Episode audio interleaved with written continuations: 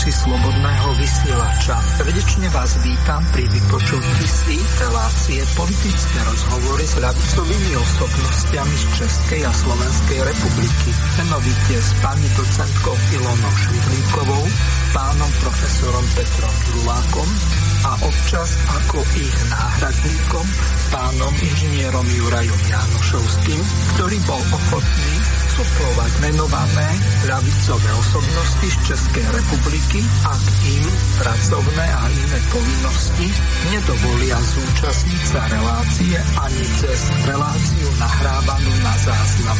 Samozrejme, uprednostňujeme relácie naživo, do ktorých sa aj vy môžete aktívne zapojiť napísaním e-mailu alebo zavolaním do štúdia Banska Bystrica Juch v relácii politické rozhovory s ľavicovými osobnostiami si rozanalizujeme, okomentujeme uplynulý mesiac v politike, či už v Českej republike, po prípade na Slovensku, v Európskej únii alebo vo svete. Od mikrofonu a od techniky vás zdraví moderátor Miroslav Hazucha, ktorý vám praje príjemné a ničím nerušené vypočutie si tejto relácie s tými najlepšími hostiami z Českej republiky, ktorí máme a ktorí zároveň sú ochotní sa s vami podeliť o ich politické a ekonomické vedomosti, znalosti a postoje aktuálnym politickým otázkam. Prajem vám príjemný podvečer s internetovým rádiom Slobodný vysielač. Vážené milé poslucháčky a poslucháči, vítam vás pri vypočutí si relácie politické rozhovory s ľavicovými osobnostiami. Témou dnešnej relácie je skrátenie pracovného času, potom vyhlásenie neutrality a čo robiť eh, s tzv. konkubinátom. To znamená, budeme sa venovať aj eh, tej kauze, eh, ktorá sa týka napríklad Borisa Kolára a ďalších. Ale hlavnou témou dnešnej relácie je vyhlásenie neutrality a pri tejto príležitosti vítam pani doktorku Lubicu Blaškovú. Ahoj, ahoj Lubka, počujeme sa. Pozdravujem vážených poslucháčov aj teba, Mirko. A Juraja, keď ma počujem. No, určite uh, ťa počuje. Uh, ahoj, Juraj, uh, pekný večer prajem, alebo uh, podvečer, lepšie povedané. Dúfam, že bude lepšie, ako je vonku. Počasie je dusné a nepekné. Výborne, tak podarilo sa nadviazať aj spojenie. Ako tradične to takto väčšinou býva, no ale už čo s tým narobíme. Ešte pripomeniem jednu dôležitú vec, že v druhej časti relácie sa zapojí aj pán doktor Jozef Skála, ktorý bol natoľko láskavý, že bol ochotný napriek tomu, že dnes má naplánovaný program a dúfam, že po 18. hodine ho bude môcť pripojiť do relácie. Takže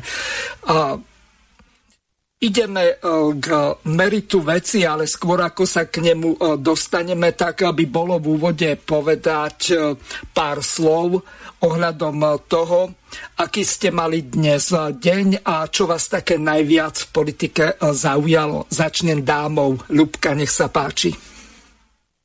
Ďakujem.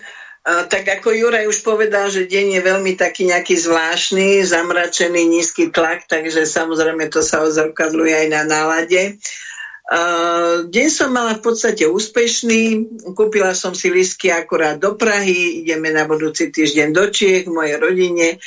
A politicky v podstate som ešte nestihla nič pozrieť, ale uh, chcem povedať aj poslucháčom, aby sa veľmi nezaťažovali v podstate mainstreamovými správami a všelijakými týmito uh, hlúpostiami, ktoré do nás tlačia, lebo v podstate to ničí len zdravie a zvyšuje tlak a radšej nech sa venuje svojmu zdraviu, svojej rodine a relaxu. Takže to je asi tak na úvod. Dobre, ďakujem. A rovnaká otázka na Juraja.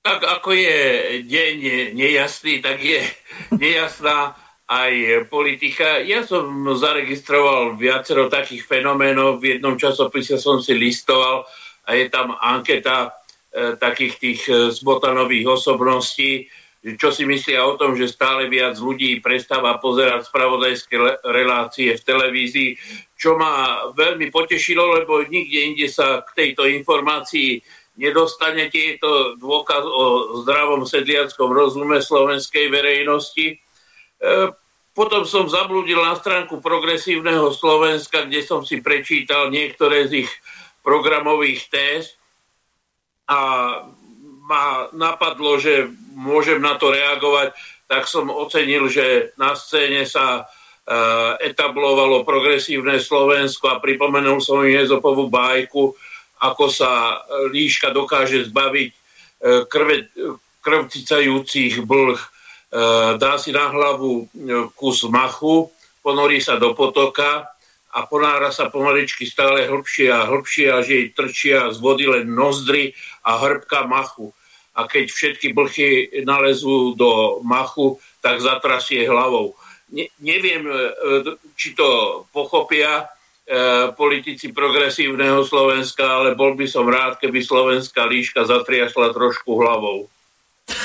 No, dobre, ideme na prvú ukážku. Marian Kerry a z hodov okolností sa venoval tomu, čo vás dvoch a za pár rokov aj mňa bude čakať nejaký taký expert na sociálne veci, alebo skôr sociálne a samozrejme ekonomiku, pán Helebrant, ide znižovať vám dôchodky. Neviem, či ste o tom počuli, tak teraz si to vypočujete. Bežný človek a volič na Slovensku sa nielen posledné dni asi nestačí čudovať. Vyberám dve chuťovky. Najskôr ho, najmä staršieho človeka, ale aj nás, ktorí máme ľudsky blízko k našim seniorom, nemilo prekvapí ekonomický expert mimoparlamentného progresívneho Slovenska Tomáš Helebrant vyjadrením o nadpriemernosti slovenských dôchodkov. Medzi riadkami Tomášom Helebrantom povedané Dôchodcovia, láskavo buďte radi a nevyskakujte, lebo vám tie dôchodky budeme po našom nástupe do vlády po septembrových predčasných voľbách ešte aj krátiť. Napriek tomu, že sa v progresívnom Slovensku vykrúcajú, že to tak Helebrant nemyslel a bol nepochopený, dané antisociálne a proti dôchodcom smerujúce vyjadrenie bolo povedané. Ešte aj v obyčajnej komunikácii sú absolútne neempatickí. Ak teraz vysielajú takéto antisociálne signály, ako by sa správali? Ako by konali, ak by sa Bože chráň ocitli v budúcej vláde? No a druhá chuťovka posledných dní na Borisa Kolára sa to valí. O to viac sa však nestačím čudovať jeho posledným vyjadreniam. Napríklad, že Ukrajina vojensky porazí Rusko. A aby sa tak stalo, treba neustále dodávať zbranie na Ukrajinu. Poďme ďalej. Zuzana Čaputová je podľa Borisa Kolára najlepšia prezidentka v našich dejinách. A keďže ďalej kandidovať neplánuje, Boris Kolár vážne zvažuje podporiť prípadnú prezidentskú kandidatúru Ivana Korčoka. Chápete to? Toho Korčoka, ktorý sa spolu s Naďom najviac pričinil o prijatie pre našu republiku nevýhodnej obrannej zmluvy z USA. Toho Ivana Korčoka, ktorý pomohol uznať za dočasného prezidenta vo Venezuele nikým nezvoleného Juana Guaidoa, ktorého zosadený prezident Maduro a jeho spojenci obviňovali, že je len bábkou americkej vlády. K Ivanovi Korčokovi a Borisovi Kolárovi ešte pikoška. Keď sa Ivan Korčok svojho času ešte ako minister zahraničných vecí a európskych záležitostí dozvedel, že Boris Kolár ako predseda parlamentu plánuje pracovnú návštevu Kuby, tak naschvál povolal z Havany do Bratislavy nášho veľvyslanca na Kube na konzultácie. A predseda parlamentu zostal doma.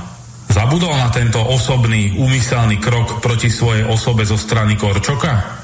Ivan Korčok by ako nový prezident Slovenskej republiky ničím nevybočil z kolají položených Andrejom Kiskom a Zuzanou Čaputovou.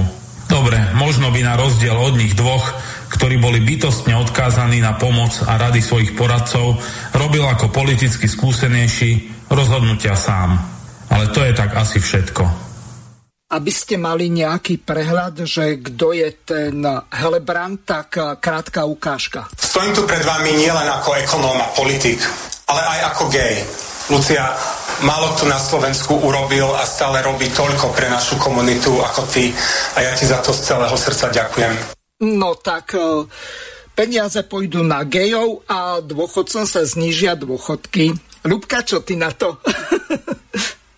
no, uh, vieš, keby to nebolo tragické, tak by som sa aj zasmiala ale e, toto, čo, čo teraz ako, veď viem už o tom, lebo veď ako na všetkých tých sociálnych sieťach to už akože dávno koluje, ale pán Helebrand e, by si mal uvedomiť, že my nie sme ako gejská republika a keď si chce vytvoriť e, homosexuálnu republiku, tak nech si kúpi nejaký ostrov a nech si vytvorí homosexuálnu republiku my sme zmiešaná spoločnosť, kde majoritné obyvateľstvo je heterosexuálne a nie homosexuálne. A v podstate vždy v histórii ľudstva sa tá menšina prispôsobovala väčšine. A ja nikomu neberem jeho orientáciu sexuálnu. Ja mám strašne veľa priateľov medzi homosexuálmi, ale takými tými um, akože rodenými a tí sa vôbec k tomu nehlásia k tejto proste uh, homosexuálnemu ťaženiu, ktoré teraz vidíme. Je to čiste zárobková činnosť a v podstate je to tiež riadené niekým a odniekadiaľ a e, naozaj homosexuáli, ktorí sú v podstate, no, povedzme, že od narodenia a už aj dôchodcovia, tak oni sami sú zhrození z toho, čo sa deje. Takže to len ako odkaz týmto novodobým homosexuálom a lesbičkám. A potom by sme mohli už takto ísť akože ďalej. Dobre, dneska homosexuáli, lesbičky, zajtra pedofíli, pozajtra staré dievky, po pozajtra vdovy si budú žiadať svoje práva, že chcú mužov, staré dievky chcú tiež mužov a potom nekrofíli si budú žiadať nejaké tie mŕtvolky, potom vrahovia si budú žiadať nejaké akože obete, lebo on si tiež chce trošku pozabíjať. E, to je veľmi nebezpečná hra toto, čo oni robia. Ale robia ju vedomé a e, e, vôbec si nerobím ilúzie, že je to také niečo nevedomé. Je to veľmi vedomé hraná nebezpečná hra. Takže, e, ale jak sa hovorí, na každého raz príde, po druhej svetovej vojne e, Mussolini bol naozaj veľký ako vodca talianských fašistov a tiež si myslel, že ako, že proste nič sa im nemôže stať a potom ale vysel si na kandelabri a oplúvali ho, byli palicami a takto skončil. E, čiže e, taká tá, tá proste samolúbosť a tá ako viera, že oni sú ako proste neporaziteľní, že proste teraz toto je tá ich chvíľa a bude navždy, ako takto nebude. Takto určite nebude a čím to bude, čím budú oni viacej tlačiť, tak tým bude väčší odpor. Je to normálna zákon fyziky, zákon akcie a reakcie E, takže e, si nemyslím, že toto je na väčšnosť.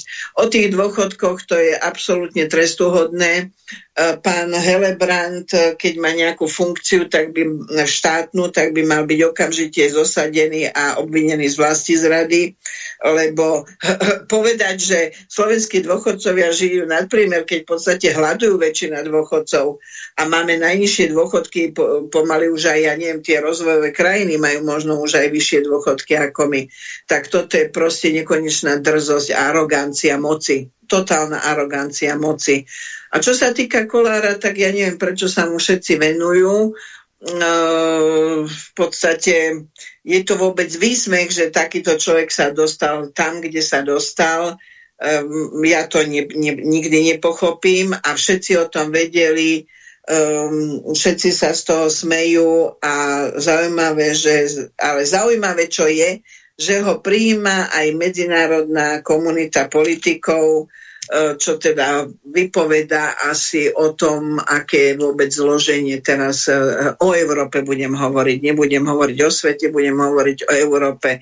A to, že Európa je chorá, tak e, sa to, ako teraz to je absolútne jasne vidieť, že naozaj je chorá a je čas na zmenu. A tá zmena príde či si to niekto pripúšťa alebo nepripúšťa a hovorím ešte raz aj občanom, chcem povedať, nedajte si hučať do hlavy tie správy, čo hučia. To vás otravuje, to vám zasieva jed do vašej duše a v podstate nikam to nevedie. Ja sama som prišla, ako keď za všetko toto začalo, tak tiež som mala také, že som všetko počúvala, všetko čítala a zrazu som zistila, že už som normálne ako, že, že, že chora pomaly. Tak normálne som si zakázala čítať čokoľvek, počúvať čokoľvek a hovorím všetkým, to, čo sa k vám má dostať, to podstatné, to sa k vám určite dostane aj bez toho, či budete čítať a počúvať, alebo nebudete. Proste nedajte si otravovať dušu. O tom to je. Takže asi toľko na začiatok. Dobre, ďakujem. Lubka, rovnaká otázka na Juraja. Ako sa vám páči e, znižovanie dôchodkov? Už aj tak e, mizerných na Slovensku? Nož, e, ja by som najprv chcel komentovať to, že pán Helebrant patrí a bez ohľadu na to, či sú to gejovia alebo heterosexuáli do veľkej skupiny mladých politikov, ktorí tvrdia, že v budúcnosti nebude dostatok zdrojov na dôchodky súčasných mladých ľudí alebo príslušníkov strednej generácie. Chcem upozorniť, že to je hrubá mystifikácia E, nepočul som od týchto ekonómov, že by hovorili, že v budúcnosti má prísť poklesu hrubého domáceho produktu, produktivity práce, e, objemu novovytvorených hodnot. Takže to, čo oni hlásajú, je v podstate, ak to dešifrujeme, názor, že z novovytvorených hodnot majú väčšiu časť dostať rentieri a menšiu časť ľudia, ktorí si to prácou zaslúžili. A chcem počiarknúť, že dôchodcovia sú práve tí, ktorí celoživotne pracovali, tie hodnoty vytvárali a v podstate zo svojej práce e, živili a pomáhali v existencii generáciám svojich e, rodičov. Takže pretrhnúť túto generačnú líniu pod e, vulgárnou zámienkou, že nebude dosť zdrojov, je nielen zahrávaním sa s osudom tej strednej a mladej generácie, lebo obeťami budú oni, tých nízkych dôchodkov. Tých našich pár rôčkov e, my prežijeme aj za súčasných podmienok, ale to, čo mi najviac vadí, je teda ten hrubý makroekonomický podvod. Ak niekto hovorí, že nebudú zdroje na dôchodky, tak súčasne musí odôvodniť, prečo má dojsť k poklesu hrubého domáceho produktu. Pretože dôchodky tvoria len časť z hodnoty, ktorá sa e, vyprodukuje v spoločnosti a ktorá sa rozdeľuje. Áno, je možné e, fúkať boliestky rentierov, ktorí pochopiteľne e, pre svoj zisk nemajú hranice a hľadajú akože väčšiu mieru zisku. Že je to u nás v marginálnych ekonomikách, v neokoloniálnych teritoriách a provinciách je pochopiteľné, ale prečo naši kolaboranti e, dostávajú taký veľký priestor v médiách, je podľa môjho názoru sporné. Aj e, novinári sa strávajú spolu vynikmi tejto e, eugenickej inžinierskej sorty, ktorá chce demograficky zriediť obyvateľstvo na území súčasného Slovenska. Veď Slovensko vymiera. Otázkou je, že pre koho E, šíria e, e, alebo chcú chrániť toto teritorium a pre koho ho teda upravujú takýmito brutálnymi makroekonomickými zásahmi a tézami, ako je napríklad krátenie dôchodcovských príjmov. Je to pokus znížiť alebo populáciu na Slovensku, likvidovať akoby prestarlých občanov. Možná práve naše životné skúsenosti sú im prekážkou. Ďakujem, Juraj, za váš vstup a teraz budeme sa venovať tomu konkubinátu, ktorý má Boris Kolár a zrejme mu asi tie jeho konkubiny prerastli cez hlavu. Skôr ako sa pripojí pán doktor Jozef Skála, tak preberieme túto výsosne slovenskú tému, takže ukážka z tlačovky, kde dobrý otec Boris povedal toto. Tu nejde o to, že sa nestarám o deti, že neplatím výživné. Tu ide len o to, aby cez ňu niektoré finančné kruhy, ktoré sú napojené na politické, nás týmto spôsobom dostali. Lebo vedia, že toto je moja slabá, slabá topánka. Veľmi ma to mrzí, ale musím povedať, že keby som aj dnes zažil také niečo, že niekto hodí malé batola po mne, na 5 metrov alebo na 10 a to detsko môže zabiť, tak si zaslúži zase pár faciek alebo skončiť v base. Ďakujem pekne.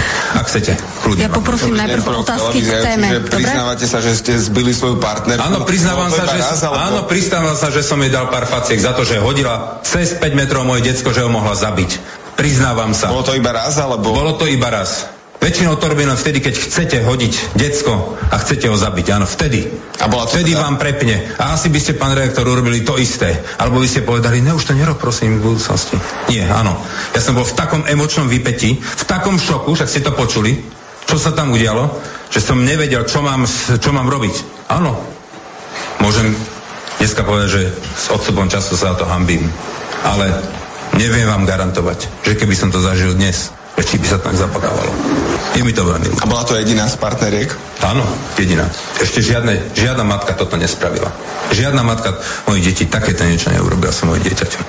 hovoríte, že to je nejakým spôsobom politicky motivované, zároveň nepomenúvate a nemyslím si, že to je fér. Teda keď hovoríte, že to je politicky motivované, môžete povedať, že kto to má financovať, kto proti vám vedie uh, túto politickú vojnu. Môžete to hovoriť, keď máte jasný dôkaz, ja môžem len sa pozrieť, kto platil ten Mercedes, kto jej to kúpil.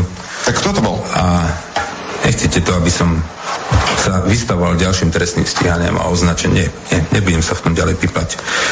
Ešte raz, pán rektor, keď vám ide o výživné, ktoré dostávate, keď vám ide o styk s dieťaťom, ktorý neumožňujete, tak a, a v kuse je to len protistrane, protistrane, protistrane. Tak mi chcete povedať, že čo to je?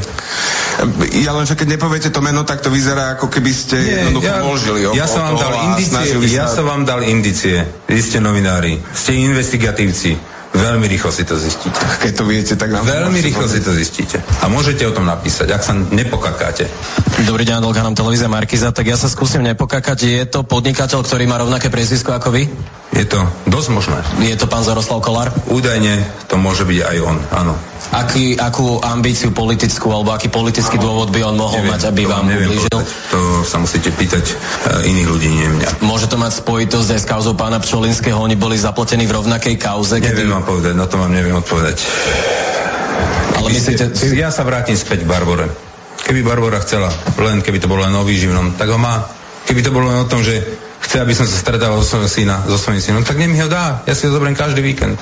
Veľmi jednoduché. Vtedy, keď sa stala tá kauza, keď ste ju teda vyfackali, ako hovoríte, bolo to aj nejako rieš, bola, zranili ste ju pritom? No, neviem, dostala pár faciek, to je bolo všetko. Dobre, ale počkaj, či tam... Nie, príš... nemuseli nikto ošetriť.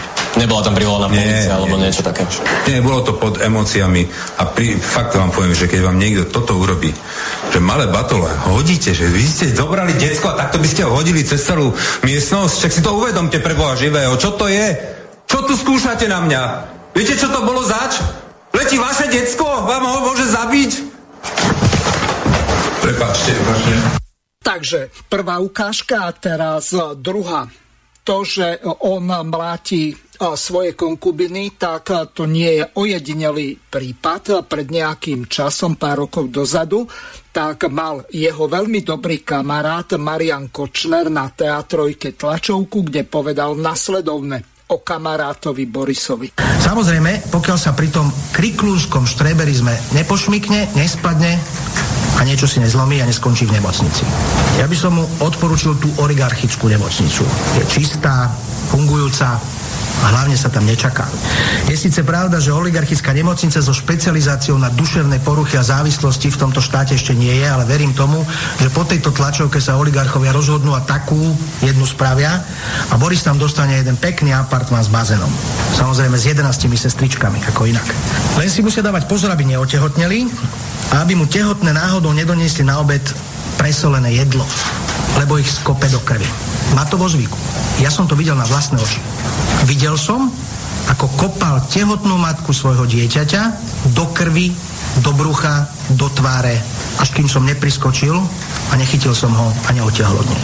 Kopal do toho dieťaťa, ktoré bolo vtedy ešte pod zákonom. Kopal ho Boris, dnes poslanec nad zákonom. No, Lubka, opäť eh, tebe ako dáme dám slovo. Ako sa vlastne na niečo takéto dívaš? Alebo ako to vôbec ako žena um, vnímaš, ako niekto si dovolí um, tak Boha pusto klamať. Uh, zoberme si uh, najsilnejšiu ženu, akú poznáme, povedzme, guliarku Helenu Fibingerovu. Je tá žena schopná, uh, v, keby nebola už teraz v dôchodkovom veku, alebo ja neviem, či ešte vôbec žije, či by bola vôbec schopná nejaké ročné dieťa prehodiť 5 alebo 10 metrov, veď to je absurdnosť. A to nie je pevný e, predmet ako nejaká 10-kilová gula. Skúsme sa na to pozrieť, že e, tu ostáva stáť aj úplne elementárna logika. A teraz, e, čo ste si vypočuli, tie dve ukážky k tomu sotva niečo povedať. E, to je jednoznačná záležitosť, že e, takýto človek by nemal byť e, druhým najvyšším ústavným činiteľom. Ale môžem sa míliť. Nech sa páči. No, proste žalúdok mi stiahovalo, keď som to počúvala, lebo ja som to ako nesledovala. Okrajovo som zachytila, že sa takéto niečo deje. Poprvé, je to strašné, že takýto absolútny bulvár, absolútny bulvár, ktorý ani mexická telenovela určite nevymyslí, uh, sa teraz ako takto pertraktuje po médiách a hlavných médiách. Uh, je strašné, že v podstate jeden z najvyšších predstaviteľov uh, Slovenska je, je vlastne hlavný predstaviteľ tejto telenovely a e, proste všetci sa na to dívajú, všetci sa zabávajú. On mal dávno byť vykopnutý, keď nemal toľko chochmesu sám odísť. A to, čo ja počúvam o ňom, a neviem, či je to teda, nebudem ani hovoriť, že je to o ňom, ale uh, ďaleko hrôzostrašnejšie veci ja o ňom počúvam. Toto je len vrchole, vrcholec ľadovca, toto, čo sa teraz o ňom hovorí. Uh, proste t- a tento človek, tento človek je šéf Národnej rady. Ja sa pýtam, kde sú poslanci, kde sú všetky zákonodárne orgány, kde sú policajné orgány, kde sú všetci ľudia, ktorí majú ešte nejaký trošku súdny rozum, ktorým ešte zostal nejaký rozum a nejaká slušnosť, že toto sa vôbec môže na Slovensku udiať. To je proste, uh, mne sa naozaj akože rozum zastavuje nad tým.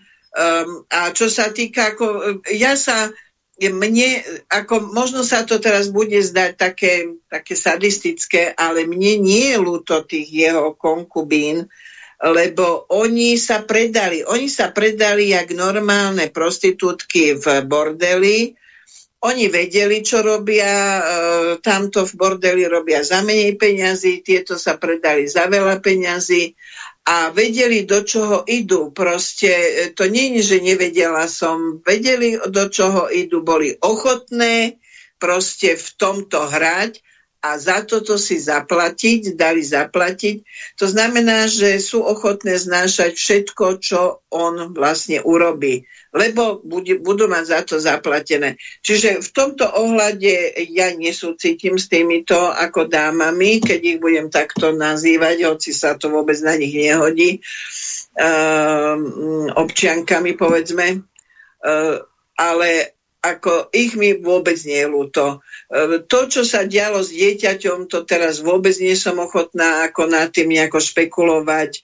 Uh, to je jedno, čokoľvek, čokoľvek sa stalo s dieťaťom a čokoľvek nasledovalo, je to trestuhodné a nerozumiem, prečo vôbec tu. Kde sú všetky tie sociálne organizácie, kde sú všetky tie, tie, na ochranu dieťaťa, na ochranu ľudských práv. Veď, veď ich je tu toľko, Bože môj, toľko vykrikujú, toľko kričia a zaujímavé, že dneska vidíte, ako pán uh, predseda parlamentu je akýsi imúnny voči tomuto všetkému, jeho sa nič netýka a robí nám tu takéto akože telenovely, scenáre zadarmo.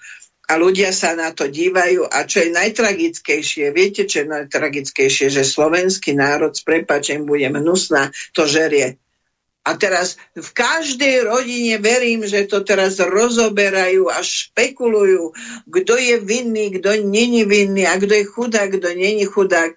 Ľudia, spamätajte sa, pre Boha, veď tu na krajina ide do zahuby a tu je hlavná téma akože nejaký pán, ktorý e, dal facku svojej prostitútke, no prepačte, ako naozaj toto není moja téma a naozaj sa čudujem, že vôbec sa nikto tomuto venuje.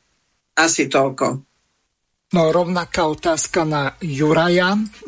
Bohužiaľ je to druhý najvyšší ústavný činiteľ a potom aký obraz toto vytvára o Slovenskej republike, o tom, akých e, ľudí si do najvyšších ústavných e, funkcií zvolia, koho vôbec si volia a najmä, toto je aktuálna otázka, pretože teraz prebieha kampaň predvolebná, voľby budú 30. septembra, takže e, máme sa na čo tešiť a ešte uvidíme, že koľko toho hnusu vypláva, ktoré povyťahujú jedné strany na druhých a takisto aj tí kvázi investigatívni žurnalisti, hlavne tí bulvárni.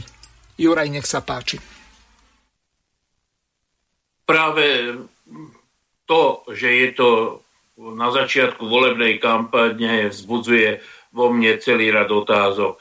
Myslím, že aj predseda parlamentu sa priznal k tomuto zjavne trestnému činu, len preto, že tá vec je už dávno pre, e, e, premlčaná otvára to otázku, že ak je skutočne tomu tak, že je to uh, brutálny uh, a bezcharakterný muž, ktorý bije uh, niekoľko desiatok alebo viacero svojich žien, tak uh, vyvstáva otázka, uh, kde tých 12 rokov bola polícia, kde boli 12 rokov súdy, prokurátori, uh, prečo 12 rokov tieto ako Ľubka hovorila, dámy mlčali.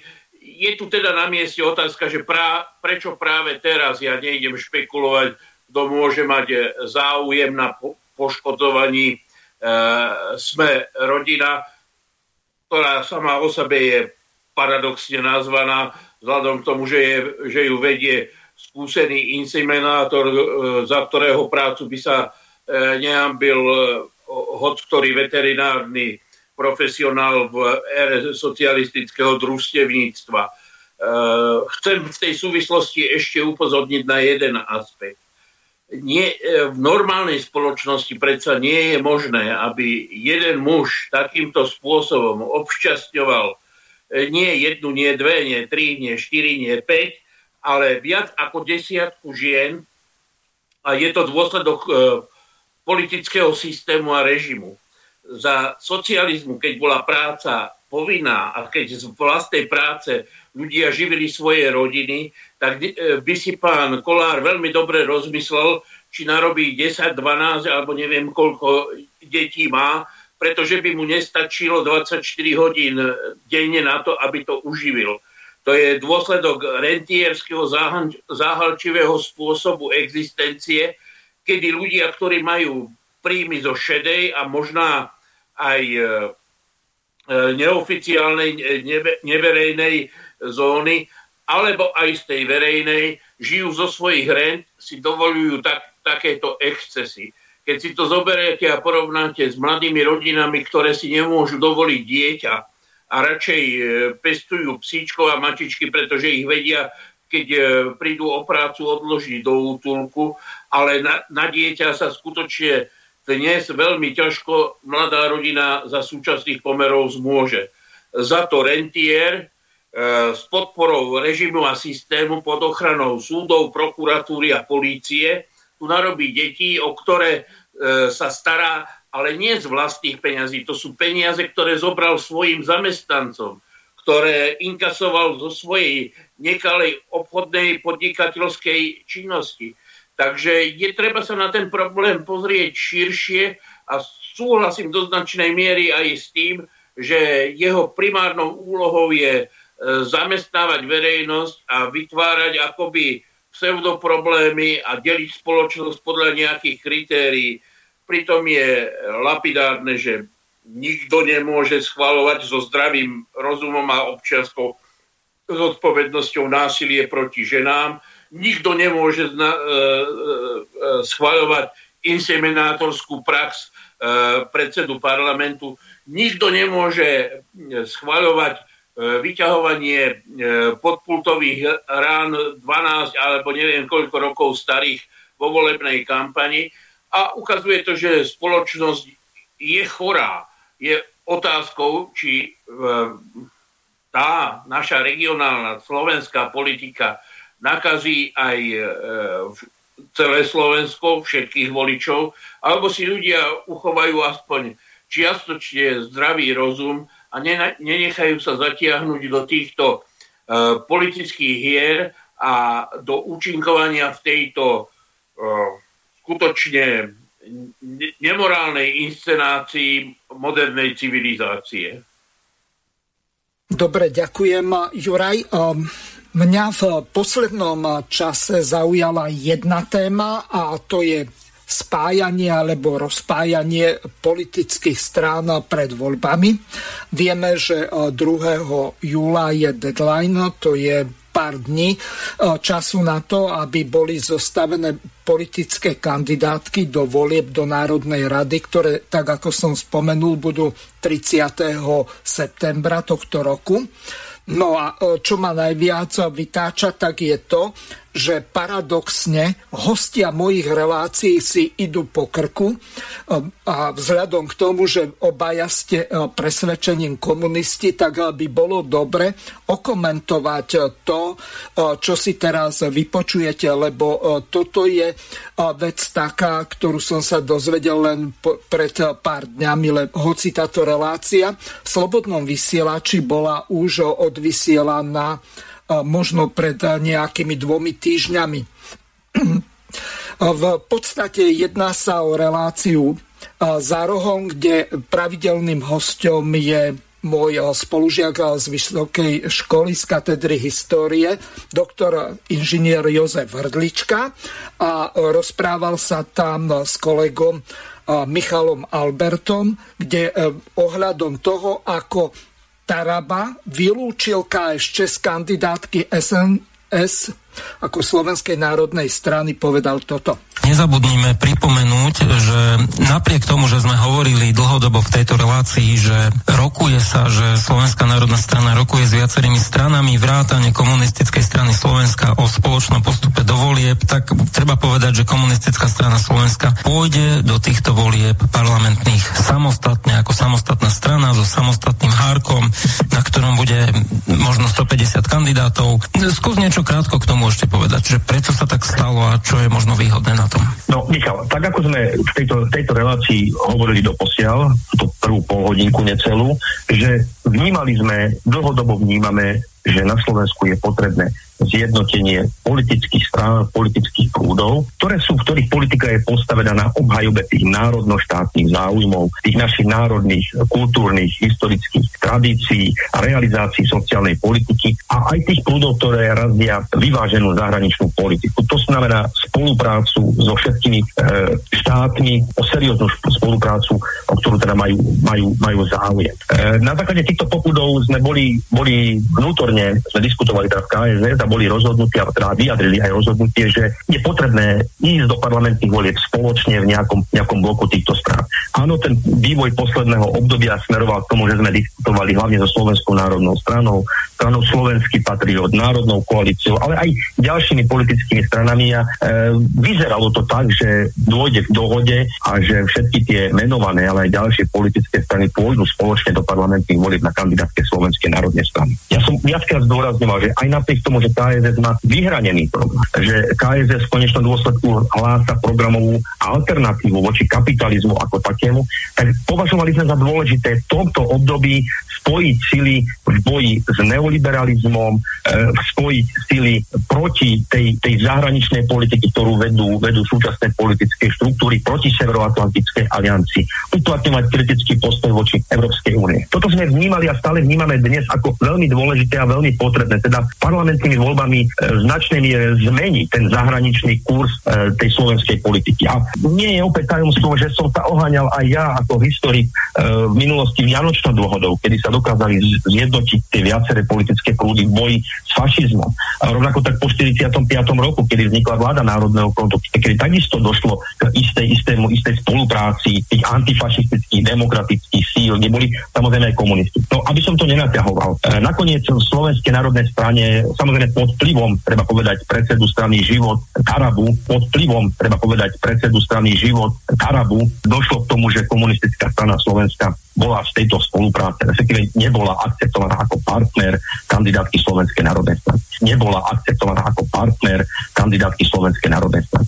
Nás to mrzí, ale v tomto prípade v plnej miere rešpektujeme rozhodnutie Slovenskej národnej strany a niektorých jej, jej partnerov. No a nám nedostáva nič iné, eh, nič iné, len teda ísť do parlamentných volieb s vlastným programom, s vlastnými víziami e, vnútornej, ale i zahraničnej politiky. A my tú kampaň v plnej miere využijeme na to, aby sme sa pokúšali z nášho uhla pohľadu objasňovať voličom naše programové priority, objasňovať voličom, ako je, je súčasná politika, zahraničná politika chorá, ako je škodlivá, ako vystavuje Slovensko naozaj zatiahnutiu do priameho vojnového konfliktu, že sme kritickí e, k Severoatlantickej aliancii a že budeme požadovať a požadujeme e, vystúpenie Slovenska zo Severoatlantickej aliancie. Budeme hovoriť o tom, že e, pokiaľ je Slovensko členským štátom Európskej únie a má to tak byť aj do budúcnosti, že musí byť rešpektované ako suverénny štát, ako suverénny partner so svojimi potrebami a povinnosťami a tak ďalej. A tak ďalej. Čiže pre nás, pre komunistov sa v tomto smere nič nemení. Do tých parlamentných volieb by sme šli či už na kandidátke SNS, alebo samostatne, teraz pôjdeme samostatne a budeme tvrdo nekompromisne hovoriť o našich programových víziách, o našich pohľadoch na uh, vývoj vnútropolitický i, i, i medzinárodný. Ja osobne sa aj s mojimi kolegami v KSS tešíme na, na, na túto volebnú kampaň, na, túto, na, toto predvolebné, na toto predvolebné obdobie. Mrzí nás však, že aj takýmto spôsobom, že KSS nebola akceptovaná ako partner, dochádza, či sa to niekomu páči alebo nie, opäť k riešteniu tej vlasteneckej, prosociálnej, uh, momentálne neparlamentnej, neparlamentnej opozície. Myslím si, že to spojenie spojenectvo čo najväčšieho počtu politických subjektov, kde je ten programový prienik veľmi vážny, tak mohlo toho občana presvedčiť a presvedčať o tom, že má význam ísť a dať hlas takýmto alternatívnym, alternatívnym tendenciám, ktoré by mohli konec koncov e, po parlamentných voľbách prispieť, značnej miere prispieť ku zmene tej, tej slovenskej politiky dovnútra i navonok. Nestalo sa tak, nevadí KSS, áno, ešte raz to zdôrazňujem tejto relácii, komunistická strana Slovenska ide do parlamentných volieb samostatne samostatne s vlastnými kandidátmi, s vlastným volebným programom. Teraz e, zmením poradie hostov a spýtam sa Juraja ako prvého. Juraj, ako vy sa vlastne na to dívate, že až po tých viac ako 30 rokoch, tak s tou komunistickou stranou, do ktorej vy ste tiež pri zlúčovaní prispeli vašou stranou, ako sa vôbec na toto dívate, že ako s nejakým nechceným deckom alebo s kým zaobchádzajú e, so stranou, ktorá predtým rokom 1989 v podstate za 40 rokov tak organizovala život v štáte. Vystávalo sa tu takmer všetko, čo stihli e, títo lotry rozkradnúť, hoci e, to nazývali eufemisticky, že to bola privatizácia. Ako vy sa vôbec dívate na to, že komunistická strana sa nevie pozviechať vôbec z toho, aby mohla ísť do volieb nielen samostatne, ale hravo prekročiť 5%. Tým nechcem rozoberať situáciu v Českej republike, kde takisto KSČM je mimo parlamentu. Zobral ste mi tú moju úvodnú tézu, že pred 30 rokmi, ja to len okorením tým, že profesor Zelinka mi vtedy jeden zo zakladateľov Zväzu komunistov Slovenska mi vtedy veľmi vyčítal, že som rezignoval na líderskú pozíciu kvôli tomu, že som si myslel, že k zlúčeniu je potrebné, aby predsedom zlúčenej strany bol zástupca tej druhej strany KSS 91. Mm. Ľutujem to preto, že sa postupne eh, tá strana profiluje pod líderstvom, ja, ja to nazvem buržoázno-liberálnych politikov, ktorí nemajú ani politický koncept, ani politický program. 6 dní predtým, ako bola KSS odmietnutá pánom Dankom, pán Danko e, vystupoval na zjazde KSS a e, pán Hrdlička si nechával schváliť e, svoju účasť na spoločnej kandidátke. Takže je to ukázka proste neúspešného politického trhovníka, ktorý predáva osvedčenú značku a keď ju nevie predať, tak potom e, z nepredaného tovaru chce ešte narýchlo e, čo si ukuchtiť a e, podávať ako pokrm v prvotriednej reštaurácii. Považujem za tragédiu tieto kroky, ktoré smerujú k zániku komunistického hnutia. Preto som sa s viacerými priateľmi pustil takej iniciatíve, ktorú sme nazvali komunisti 2022 do iniciatívy, preto, pretože si myslím, že po neúspešných voľbách bude treba zorganizovať e, nejaký celoslovenský snem, kde sa stretnú všetci ľudia, ktorí majú blízko k ideálom e, e, komunistickej strany, komunistického hnutia ku komunistickým ideálom. A ponúknú spoločnosti skutočne komunistickú víziu, alternatívu, pretože politický program akéhosi lepšieho kapitalizmu je pre rozhodujúcu časť voličov na Slovensku, ale aj v Čechách nepriateľný. Proste voliči nepotrebujú v kapitalistickej buržáznej spoločnosti, aby im komunisti radili, ako by mohol byť kapitalizmus slušnejší, príťažlivejší, efektívnejší, racionálnejší. Pokiaľ nemáme na to prísť s vlastnou koncepciou a presvedčivo ju obhajovať, tak e, e, robiť e, kozmetické úpravy a o, o, ako si zakrývať ohyznú tvár súčasného režimu sa mi zdá byť veľmi málo, keď si zoberiem tradíciu komunistov, ktorí uspeli po katastrofe prvej svetovej vojny a uspeli po katastrofe druhej svetovej vojny a prezentovali to, čo ste tu vyspomínali, spoločenský koncept, ktorý zabezpečil všeobecnú verejnú bezpečnosť. A to nie len bezpečnosť na ulici a že ste si mohli nechať večer otvorené okno aj na prvom poschodí, ale aj bezpečnosť v tom, že keď ste boli chorí, tak ste boli ošetrení. Keď vaše deti e, e, chodili do školy, takže dostanú slušné vzdelanie, ktoré umožní celoživotne e, produkovať a prežiť akože šťastný život spoločnosť, z ktorej nemali mladé rodiny obavy o to, že kde budú bývať a kde privedú na svet svoje deti, kde existoval štátom dotovaný tovar, ktorý umožňoval e, deťom, ale v podstate všetkým slušne pracujúcim e, ľuďom akože že relatívne vysoký štandard existencie. Ja tu nechcem robiť nejakú propagáciu, pretože dnes ponúkať to, čo bolo súčasťou reálneho socializmu v čase, keď sme súčasťou e, Severoatlantickej aliancie a máme tu dve vojenské základne Spojených štátov amerických, e, e, v podstate vojnový stav, kedy akákoľvek alternatíva je cenzurovaná a sú jej zatvárané ústa, tak sa zdá značne nereálne. Ale napríklad, keby som ja organizoval súčasnú volebnú kampaň, tak by som zdôrazňoval, že ľudia, nikto nebude prísnejšie kontrolovať tento režim ako komunisti. My sme najviac naštvaní na to, čo sa tu deje a môžete byť ubezpečení, že na prsty týmto uh, gavnerom a podvodníkom by sme dohliadali skutočne poriadne. Preto ma mrzela aj tá epizóda kedy boli komunisti v, e, v Národnej rade Slovenskej republiky. E, za prvej republiky nebolo zasadanie parlamentu, aby neboli vyšetrovaní komunistickí poslanci mandátovým a imunitným výborom. Tu sa tak nestalo ani raz. Neišli do konfliktu s režimom, hladili ho síce po srsti, e, rozprávali, ale neukázali, že na ministerstve obrany fungujú americkí poradcovia. Že na ministerstve financí rozhodujú o tom, e, ako sa bude a čo sa bude privatizovať znova zahraniční poradcovia Svetovej banky.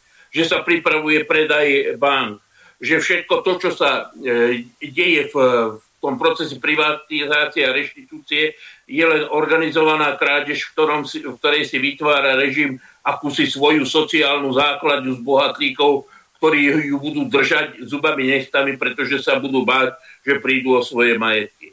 Takže moje rozčarovanie je hlboké. Držím palce, aby dosiahli e, komunisti na kandidátke, ak sa tam nejaký nájdu, čo najlepší výsledok, ale chcem povedať, že som pripravený ešte aj vo svojom pokročilom veku venovať e, svoju, svoj čas a iniciatívu tomu, aby v prípade neúspechu to nebolo posledné, čo si Slovensko o komunistov bude pamätať. Rovnaká otázka aj na Ľubku Blaškovu.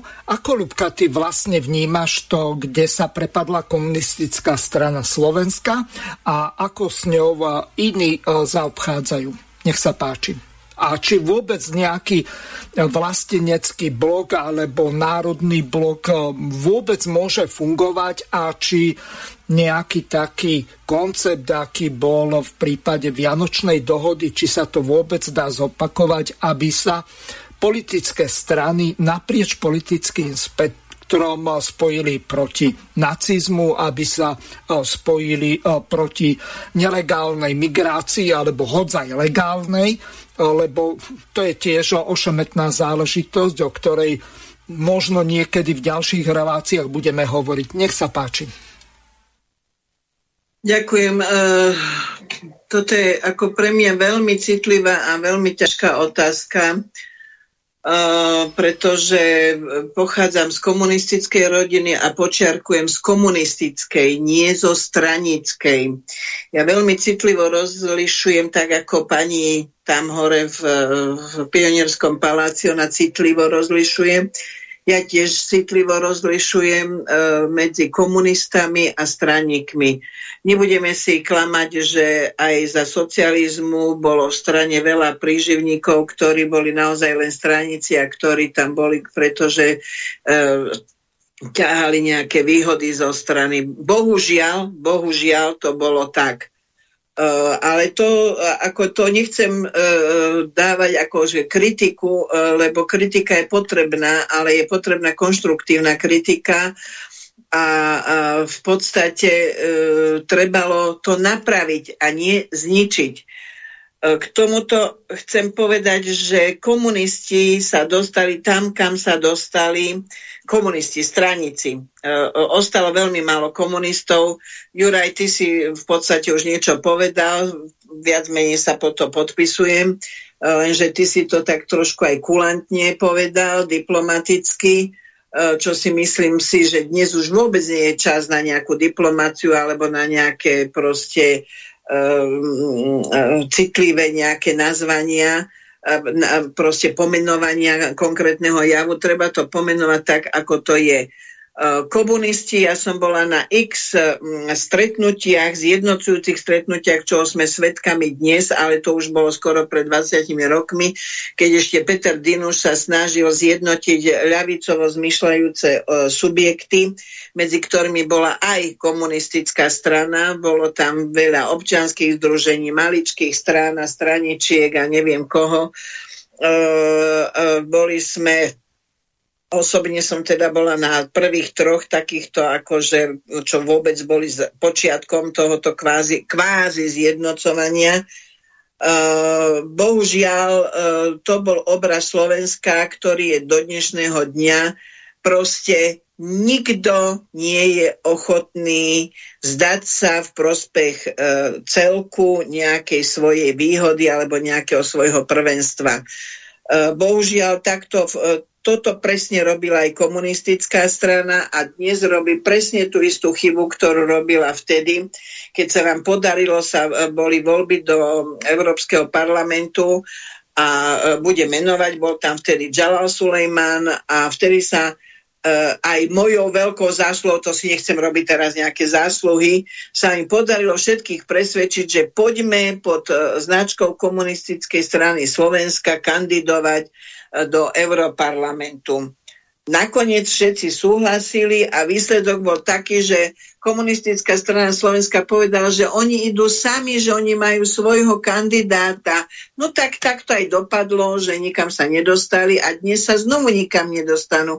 Chcem povedať, že len rozhádžu peniaze na túto kampaň, ktorú teraz chcú robiť, lebo bude absolútne neúspešná. To vám teraz hovorím, že bude neúspešná. E, e, nechcem byť vulgárna, lebo mám na jazyku veľmi ako ostre slova tie peniaze môžu použiť na nejakú osvetu, na nejaké propagovanie komunistickej strany, lebo komunistická strana na Slovensku stratila absolútne, absolútne kredit a svoje meno. Nikto už komunistickej strane neverí. To, čo bolo kedysi, to už nie, lebo komunisti, teda straníci, komunist, budem hovoriť o komunistickej strane, nie o komunistoch. O komunistická strana zradila občanov Slovenskej republike. Prvýkrát zradila v 89. Druhýkrát zradila ako SDL, keď bola v parlamente. Predali všetko, čo predať mohli. Ani Zurinda by nebol schválil také zákony, jak pani Šmegnerová spol poschvalovali. No ale pani Šmegnerová dostala za to 10-ročný pobyt v Londýne a dneska sa hraje na pani nejakú, a neviem, čo to vlastne má, má ako si spoločnosť a tam sa hraje na veľkú pani e, podnikateľku, alebo ja už neviem, na čo sa hraje. A nehovorím o ďalších, nebudem ich menovať, lebo vieme, kto bol za sdl v, v parlamente. E, pán Migaš dostal za to e, kresla na veľvyslanectvách, pán Vajs Deto dostal kresla na veľvyslanectvách. A dneska títo ľudia, tieto politické mŕtvoly sa dneska znovu pchajú do politiky a si myslia, že ľudia zabudli, odkiaľ prišli a kto sú. Pán Weiss vyhadzoval, chcel vyhodiť zo strany v 89. môjho otca, pán Weiss, ktorý si tam sadol na UVKSS na hlbokej a chcel ho vyhodiť zo strany. Nikdož, ktorý nikdy nič neurobil. Nič v živote nič, okrem toho, že sedel v, v nejakom veľvyslaneckom kresle a veľmi rýchlo si zvykol na túto proste funkciu. E, takže komunistická strana dnes je nedôveryhodná, nikto jej neverí, lebo zradili, totálne zradili občanov Slovenskej republiky.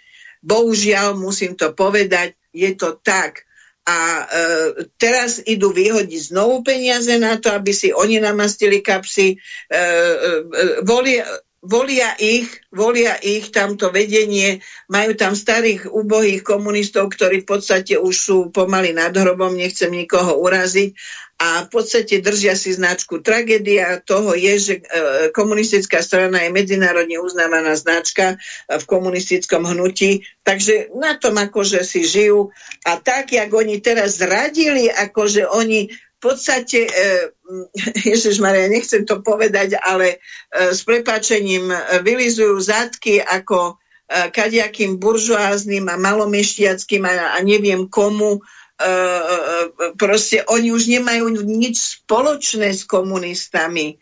Oni ako proste, oni zničili všetko, čo naši rodičia, aj môj otec, môj dedo bol jeden zo zakladajúcich členov strany, pane Bože. A, a dneska oni, títo ľudia, sa tvária, že sú akože komunisti, straníci, rozumej, a chcú, chcú sa udržať pri korite, neviem, ako síce akom korite, ale ako zapáčilo sa im žiť na nejakom takom vyslni, čo je bohužiaľ aj, aj tragédia ako postsociál, nebudem hovoriť len o Slovensku, postsocialistických ľudí, e, lebo ten kapitalizmus za tých 30 rokov ich stihol nakaziť a otráviť jedom konzumu. Uh, aj keď si to možno veľa ľudí neuvedomuje, ale ako zvykli si na konzum a myslia si, že keď budú vykrikovať na Facebooku, na sociálnych sieťach a neviem ešte kde proste, že tak to je také akože bojovné, že teraz zakladajú kadejaké iniciatívy, teraz protestujú proti kadečomu. Uh, aj mňa tam volajú, absolútne teda ignorujem tieto pozvania, lebo tu nás znovu po, počiarkujem, počiarkujem, vôbec týmto ľuďom, ne, môžu sa uraziť, vôbec ma to nebude mrzeť, Ide im o to, aby sa dostali do parlamentu. Mirko, my sme v minulej relácii o tom hovorili, mm. som povedala, parlamentnou cestou sa v tomto štáte nič nezmení, len to, že sa svine vymenia pri koritách. To asi je celé. Ako, e, o, týmto ľuďom, ako môžu sa tváriť e, národovecky a neviem ako, jak oni bojujú tu nás a neviem čo, bojujú za svoje miesto pri tom korite. To je všetko, o čo im ide. Nie o národ, nie o štát. Štát kolabuje, e, národ kolabuje a týmto ľuďom ide o to, aby sa dostali do parlamentu a tam mali zabezpečené minimálne na tie 4 roky živobytie alebo do tam Európarlamentu, alebo ešte do nejakých iných funkcií. Bohužiaľ, bohužiaľ je to tak, um, je mi to strašne ľúto, boli ma srdce, lebo ja to veľmi prežívam toto. Ja nemôžem len tak, akože, tak bez emócií o tom hovoriť, uh, lebo toto sa deje dneska na Slovensku a komunistická strana toto všetko urobila a predala, lebo ja netvrdím, že v tom 89. Gorbačov zradil, ako nemali sme veľa možností, ale mohli ináč jednať. Nemuseli zrádzať, nemuseli predávať, nemuseli rozkrádať, e, proste a podielali sa na tom, podielali sa na tých zlodejinách, ako to mne môže rozprávať každý, kto chce, čo chce. A tí pravoverní čestní komunisti, tí zomierali od infarktov, poražiek, rakovín, e, samovrážd a neviem čoho ktorí ako videli, čo sa vlastne deje. No a ostalo zo pár týchto straníkov, ktorí v podstate sú schopní a ochotní ešte aj teraz profitovať. Takže e, nie, nebudú úspešní a budú to pre, premrhané peniaze. Znovu. Tak to je asi môj záber. Dobre, Dáme si teraz jednu pesničku a potom prejdeme na skracovanie pracovného času a budeme sa taktiež venovať aj vyhláseniu alebo pokusu o vyhlásenie neutrality, lebo tomu sa venujete. Od skupiny No zahráme pesničku Chýbajú na melity. Chýbajú na melity, nie sme nimi ja či ty elitou je každý vec. Ó, stačí, že nie si pokrytec. A možno sa jedna narodí, zistí, jak národ narodí. A možno národ nevie sám, sám, ako sa stávať k elitám.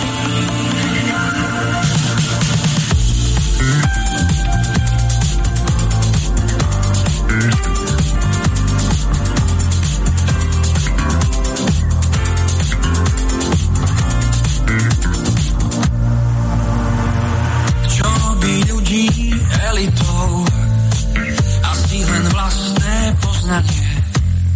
Kto chce žiť s pravdou ukrytou, ten musí skryť aj konanie. Najhoršie báť sa opýtať, že na čo elít treba nám. By v ťažkých časoch bolo znať, že v tom národ nie je sám. Chýbajú nám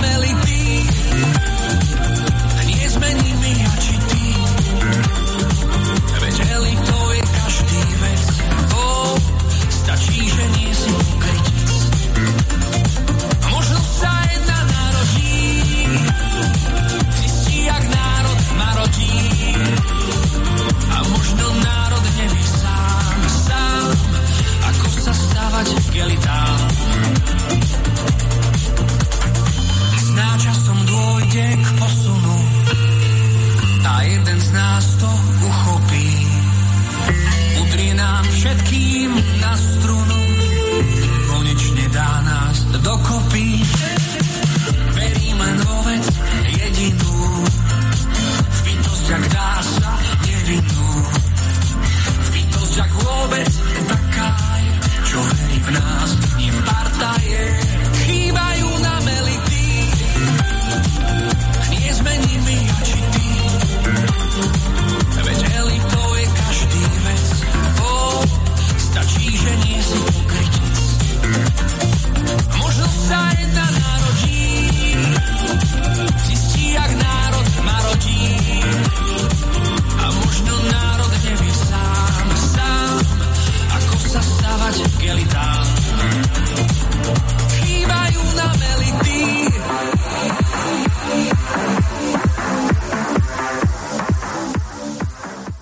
Vážené milé poslucháčky a poslucháči, dostávame sa do druhej časti dnešnej našej relácie vzhľadom k tomu, že Juraj Janošovský je na tom vstupe, kde je telefón, tak budete môcť využiť len hovorí cez Telegram, takže pokiaľ ma máte v zozname na telefónnom čísle plus 421 910 473 440, tak môžete sa cez Telegram dovolať do tejto relácie.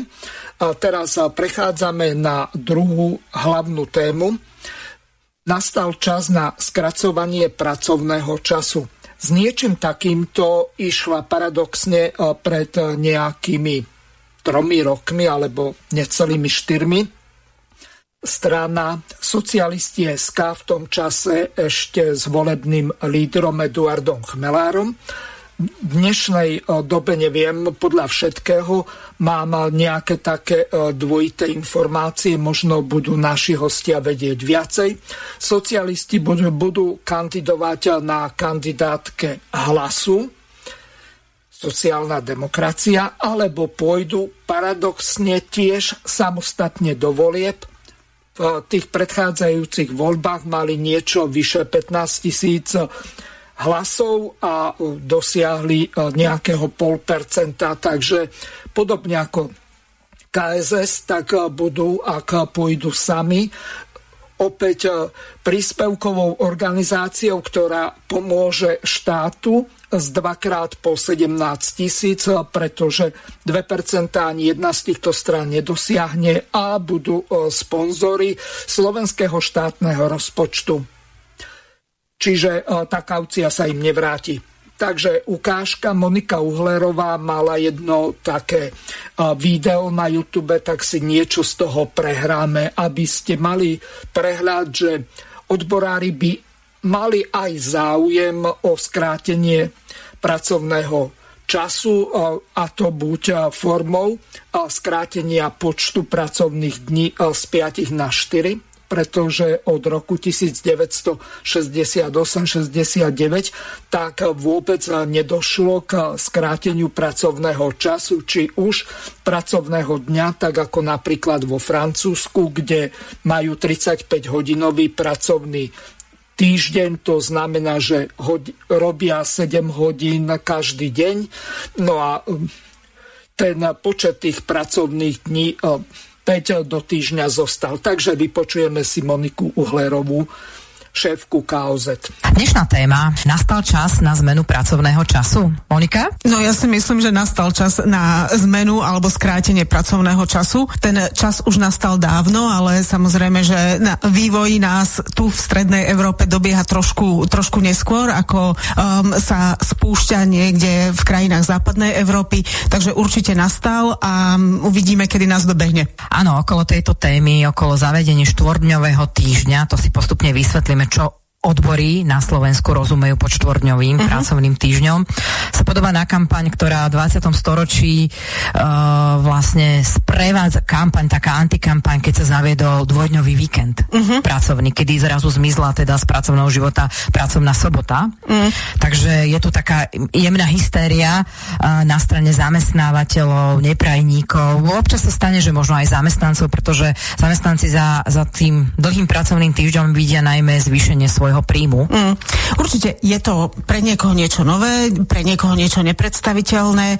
Vždy nové veci prinášajú aj istú mieru neistoty a nepoznania, čo môže takáto zmena priniesť a e, tým pádom je to sprevádzané aj istou mierou skepticizmu a odmietania, pesimizmu a naozaj, keď si pozrieme rôzne pseudoargumenty alebo protiargumenty 100 rokov dozadu alebo keď sa rušili rušili pracovné soboty v 60 koncom 60 rokov, tak jednoducho tie, uh, tie argumenty sa opakujú. Stále to isté počúvame aj teraz, uh, ako to zrujnuje ekonomiku, to isté bolo pri, m, pri zavádzaní 5-dňového pracovného týždňa, to isté bolo pri m, rušení pracovných sobôt, uh, ako ekonomika utrpí, ako sa zníži príjem zamestnancov a podobne. Nič také sa nestalo a myslím si, že presne presne uh, takéto negatívne scenáre sa nenaplnia ani pri uh, perspektíve štvorňového pracovného týždňa. Ty, Monika, ty samotná si túto tému otvorila už pred pandémiou koronavírusu. Mm-hmm. Určite bolo to niekedy v roku 2018, mm-hmm. kedy si vlastne začala prvýkrát aj publikovať e, komentáre na túto tému, mm-hmm. že e, naozaj už ten čas sa, sa blíži, aby sme trošku zredukovali ten počet hodín strávených v práci. A samotná korona kríza nám ukázala, že aká je akútna vlastne iniciácia serióznej diskusie o, o tejto téme. Uh-huh. Čiže ako treba odbornú diskusiu, verejnú diskusiu, ako primeť médiá, lebo tie nám formujú tú verejnú mienku častokrát veľmi veľkým spôsobom. Uh-huh. A, ako ich primeť, aby, aby si ľudia túto tému osvojili. Čiže nielen politici, ale aj, aj celá verejnosť. Určite tou diskusiou, ktorá Um, začala pred pár rokmi, ako si povedala. Um, bolo to koncom roka 2018 pri príležitosti zavedenia 8-hodinového pracovného dňa. A ktoré bolo zavedené v Československu a potom aj um, ustanovené dohovorom Medzinárodnej organizácie práce v roku 1919. No a pri tej príležitosti sme sa snažili na pôde odborov naozaj otvoriť tému skracovania pracovného času, nielen v kontexte kratšieho pracovného týždňa a uh, nižšieho objemu pracovného fondu alebo času, uh, uh, pracovného času, ale aj napríklad redukcie uh, nadčasov, uh, redukcie odpracovaných hodín v neštandardných e, pracovných dňoch alebo časoch. E, to všetko spadá do, do, do takého, takého komplexného problému pracovného času a istého hľadania vyváženosti medzi tým e, pracovným životom, súkromným, prípadne rodinným. Takže toľko Monika Uhlerová. Juraj, otázka opäť na vás. Akože komunisti niečo takéto nemajú opakovane, nejako obligatorne, pravidelne v politických eh, programoch. Ja neviem o tom, že by oni eh, presadzovali eh, či už 7-hodinový pracovný deň alebo 4-dňový pracovný týždeň. Kde sa stala chyba, kde súdruhovia urobili chybu? Nož predovšetkým mám potrebu sa dištancovať od takého odsudku, ktorý tu zaznel. E, v KSS sú ľudia, ktorí 30 rokov udržiavali tú stranu pri živote. A nie je možné povedať, že KSS je zodpovedná za to, čo sa tu udialo. Je to trošku nedorozumenie, pretože za to sú zodpovedné nomenklatúry, ktoré plynule prešli do strany demokratickej lavice a KSS je v podstate po právnom aj politickom slova zmysle e, nová strana, ktorá e, síce nadvezuje na tradíciu, ale nie je priamou pokračovateľkou, nedostala ani majetok, ani miesta v parlamente po e, KSS, ktorá tu fungovala pred novembrom. Takže nech si páni z SDL vylížu svoju kašu sami. Čo sa týka skracovania pracovnej doby, viete, mne súčasné odbory pripomínajú takú novembrovú ledivú muchu, ktorá leze po skle, kde na druhej strane je mráz a nemá šancu sa dožiť budúceho leta. Tieto odbory v podstate majú politickú silu blížiacu sa nule. Žijú len z tradície, ale že by dokázali prejaviť nejakú vôľu. A poďme teda k predmetu ve, ve, sporu alebo diskusie, že či je možné skrátiť e, pracovnú dobu. Tak predovšetkým chcem povedať, že rentierov nikto nedonúti, aby si odkrojili zo svojho zisku bez prejavu politickej sily. A tu tie novembrové muchy v, slovenskom odborovom hnutí nemajú a nikdy ju nedokážu použiť na takúto zmenu. E, to je jedna stránka. Prečo to nie je v programe komunistickej strany? Nuž, ja si myslím, že predovšetkým preto, že komunistická strana sa chce dostať primárne do parlamentu a nechce strašiť e, e, slovenských podnikateľov a zahraničných investorov. E, veď e, skrátenie pracovnej doby je presne to isté ako požiadavka na dosiahnutie úrovne platov, aké sú na západe. Predsa by malo byť jedno, či zametá niekto výrobnú halu v, v Duisburgu v Nemecku alebo e, v Košiciach na Slovensku. Takže e, môže to patriť medzi politické požiadavky, ale chcem povedať, že e, v kolóniách, medzi ktoré sa zaradilo aj Slovensko, je veľmi ťažko dosiahnuť takýto E, cieľ, politický cieľ bez e, politickej strany a bez e, reálneho odborového hnutia. Takže diskutovať o tom môžeme rovnako tak, ako môžeme o tom, že by bolo pre Slovensko výhodnejšie, keby sme boli v subtropickom pásme a mali väčší počet slnečných dní. E, nikto to v takejto marginálnej, provincionálnej krajine ovládanej kompradormi a kolaborantami neumožní a vždy tu budeme počuť práve tie výhrady, o ktorých sme tu počuli, že e, to zníži e, produktivitu práce, že to zníži pracovné mzdy a, a neviem čo ďalšie. E, tento program je možný skutočne len v situácii a je treba povedať, že znižovanie pracovnej doby na západe sa dialo pod tlakom zmien v strednej a východnej Európe že e, tlak na 8-hodinový pracovný čas, na znižovanie rozsahu e, pracovnej doby bol vždy v krajinách, v ktorých mali pracujúci e, väčší politický vplyv, ako je tomu dnes u nás.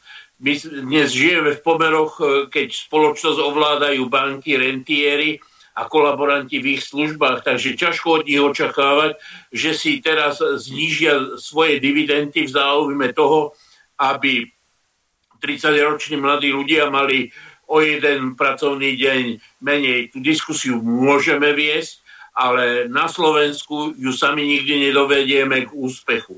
Otázka je, že či v rámci Európskej únie nie je možné vytvoriť taký tlak bolo by možné, ale Európska únia by nemohla byť v takom úpadku a v takej depresii, keď e, všetky voľné finančné zdroje e, e, lifruje e, na Ukrajinu a keď sa stávame v podstate všetky európske krajiny vazalmi zahraničných e, bank, ktoré úverujú tieto finančné toky.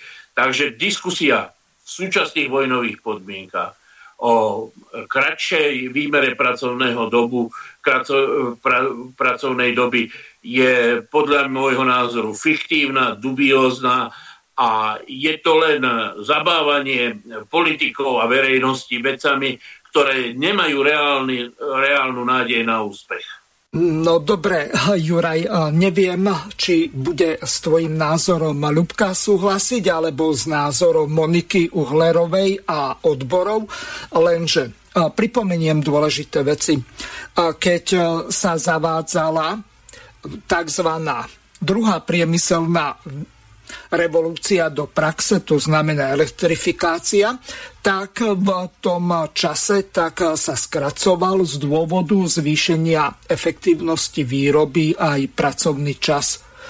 Ďalšia vec je otázka nejakých tých feministických alebo práv žien na rovnakú prácu alebo na nejaké samostatné e, financovanie rodín a nezávislosti od otca rodiny ako živiteľa rodiny. Ako Lubka, ty sa vôbec díváš na tento problém? Je naozaj čas na to, aby sa skrátila tá pracovná doba, veď e, sme v podstate, neviem, či na Prahu, alebo dokonca za ním už, e, čo sa týka toho, že sa zavádza robotizácia, čiže tých ľudí až tak veľa nebude treba. Veď v podstate, keď sa zavádzala automatizácia koncom 60. rokov, tak e, už nebolo potrebné e, chodiť aj e, cez tie soboty. Čiže tá produktivita práce stúpla aj z toho dôvodu, že sa zavádzali nové technológie.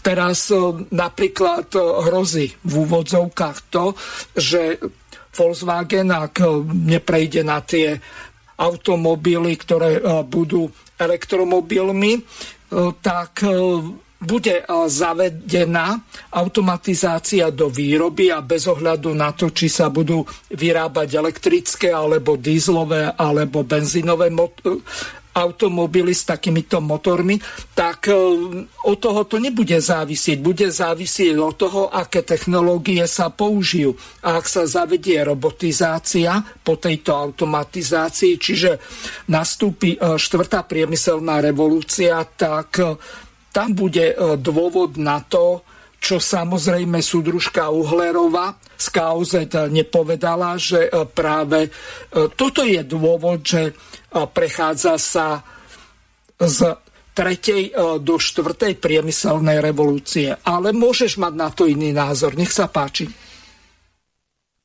Um, ja v podstate musím len povedať, že áno, a Juraj v podstate hovoril um, ako celkom dobre, si súhlasím s jeho teda myšlienkami a vyjadreniami, ale my by sme si mali vlastne teraz povedať, že Eh, skrátenie pracovného času je následok, nie príčina. Skrátenie pracovného času môže fungovať len v sociálnej spoločnosti. Čiže príčina sa musí identifikovať, čo je, čo je vlastne, my musíme mať najprv sociálnu spoločnosť, nie kapitalizmus. Kapitalizmus nikdy nebude mať záujem na skrátení pracovnej doby, to je po prvé. Po druhé, ľudia budú proti tomu, aby im skracovali pracovnú dobu, aby museli, aby mohli teda, že viacej zarobiť, keď budú viacej robiť, ale veď to je nenormálne. Oni musia zarobiť dobrý plat, aj pri tej skrátenej pracovnej dobe. Nie, že teraz budú otroci e, robiť po 16-20 hodín denne, len aby vôbec uživili rodinu. Veď to je celé choré, celé je to choré. Buď sa zmení celý systém, proste sa musí zmeniť systém na sociálny, tak aký bol v socializme, a vtedy, ja som to hovorila v podstate už aj pred tými 30 rokmi, absolútne by stačil štvorhodinový pracovný deň, absolútne by stačil, lebo tú výkonnosť e, ako takú naozaj efektívnu má človek možno tých, tie 4 hodiny. E, nechcem tým povedať, že sa niektorí flákajú, alebo že pri prístrojoch sa flákajú. Určite nie, ale je určite tá výkonnosť znížená, lebo je to normálne, lebo je človek unavený a keď robí ešte k tomu tak nadčasie a neviem čo, samozrejme, že je unavený, to je normálne. A v podstate ako tie, ten ostatný čas, ktorý bude akože voľno, tak má sa venovať samovzdelávaniu, e, e, zdraviu svojmu, zlepšovaniu zdravia, rodine sa má e venovať a zlepšovaniu spoločnosti ako takéto, také tieto prázdne reči, akože o skracovaní pracovného času v, v, v kapitalizme, ako to nemá absolútne žiadny význam. Proste to nemá význam. Lebo hovoríme o niečom, čo je akože neuskutočniteľné. Tak na čo sa o tom budeme rozprávať, keď sa to nedá uskutočniť? To, Ľubka, z, z toho dôvodu, že vo Francúzsku je 7-hodinový pracovný deň. To znamená, robia 35 hodín. Čiže niečo takéto je možné aj vo Francúzsku v kapitalistickej spoločnosti. Ja, tak ja nie som ekonom, nemôžem sa k tomu ekonomicky vyjadriť, ako to tam funguje tých 35 hodín, či, či pracujú nejakom e, viacej alebo ne, neviacej. E, v podstate nemyslím si, nie, ako proste e, darmo mi tu niekto bude hovoriť, že aj v kapitalizme je niečo možné. No není to možné z jeho vlastnej podstaty kapitalizmu. Kapitalizmus je systém, ktorý je založený na vykoristovanie pracujúceho ľudu, pracujúcej triedy, či sa to niekomu páči alebo nepáči. Proste tieto akože e, o, okrášlenia kapitalizmu, že jej toto nám dal kapitalizmus, toto nám dal. Áno, za socializmu sa ľudia hnevali, alebo teda mali pocit, že, im, že nemajú toľko tovaru, že nemajú toľko toho dnes vidíme, že v podstate sme mali presne toľko tovaru, koľko sme potrebovali. Ako na čo sú vám plné skrine? To, že v obchodoch 300 druhov masla, 300 druhov mlieka, to mlieko je stále to isté, len v rôznych obaloch drahších alebo lacnejších. To maslo deto. A, a v podstate so všetkým je to tak. Sa e, tóny, tóny, milióny tón sa vyhadzujú vyhadzujú nielen potravín, vyhadzujú sa oblečenia, vyhadzujú sa topánky. Neukaz, prečo to kapitalisti neukazujú? Bola minúta, materiál bol minutý, e, energia bola minúta, ľudská práca bola minúta, čas bol minúty. Ako na čo to bolo, táto nadvýroba, lebo je nadvýroba, nech to povedia otvorene. A oni to potom vyhadzujú, oni to ani tým chudákom nedajú. To je to najstrašnejšie, že ani, ani, ani tým v Afrike, tým chudákom, čo tam sedia a čakajú na zmilovanie Božie, ani tým to nedajú. Čiže ja absolútne áno, som za skrátený pracovný čas, štvorhodinový, 5-dňový e, týždeň pracovný, možno, že aj kratší, aj to by stačilo. To úplne stačí na to, čo, ja neviem, jeden štát potrebuje na svoje proste potreby. Absolútne, lenže to sa nemôže udiať v kapitalistickom systéme. Akokoľvek mi budete dokazovať, že aj kapitalizmus je ľudský, no nie je ľudský. Ako prepačte, nie je ľudský kapitalizmus a nikdy nebude. Kapitalizmus je na to, aby zodral, z vás poslednú kožu, ktorú máte. To je všetko. Asi tak.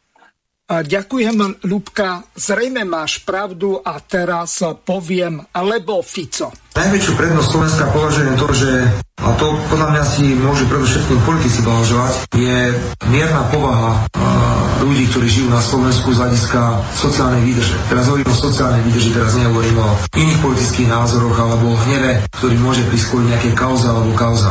Mne nechceli veriť e, kolegovia premiéry a premiérky, keď som chodil na Európsku radu, že na Slovensku je bežný dôchodok 280 eur. Nechceli mi veriť, že vo firme človek zarába 450 eur. Povedali mi, že to je nemožné z takého niečoho vyžiť. A práve taká nejaká schopnosť ľudí e, žiť e, z nízkych príjmov, postarať sa o svoje rodiny, aj za cenu, že títo ľudia robia často v dvoch, troch zamestnaniach. Toto je podľa mňa prednosť Slovenska a myslím si, že sme podstatne života schopnejší ako sú Francúzi, Španieli, Portugálci. Nechcem porovnávať s inými krajinami, ale máme taký ako keby nejaký náskok pred nimi keby e, takáto situácia padla Španielom, že majú žiť 300 alebo 400 eur, tak asi zapália krajinu. Ale naši ľudia žijú idú ďalej. Toto je naša prednosť a preto aj, e, ak prídu ťažké časy, tak e, podstatne jednoduchšie tieto ťažké časy prežijú krajiny ako Slovensko. Nezabudnite voliť eh, Fica, lebo radšej eh, dve alebo tri zamestnania a robiť eh, nejakých 12, 14, 16 hodín, aby ste uživili rodinu a aby ste mali to, čo majú susedovci. Juraj, váš názor. Predovšetkým sa zastavím ešte, prečo to vo Francúzsku možné je a u nás nie.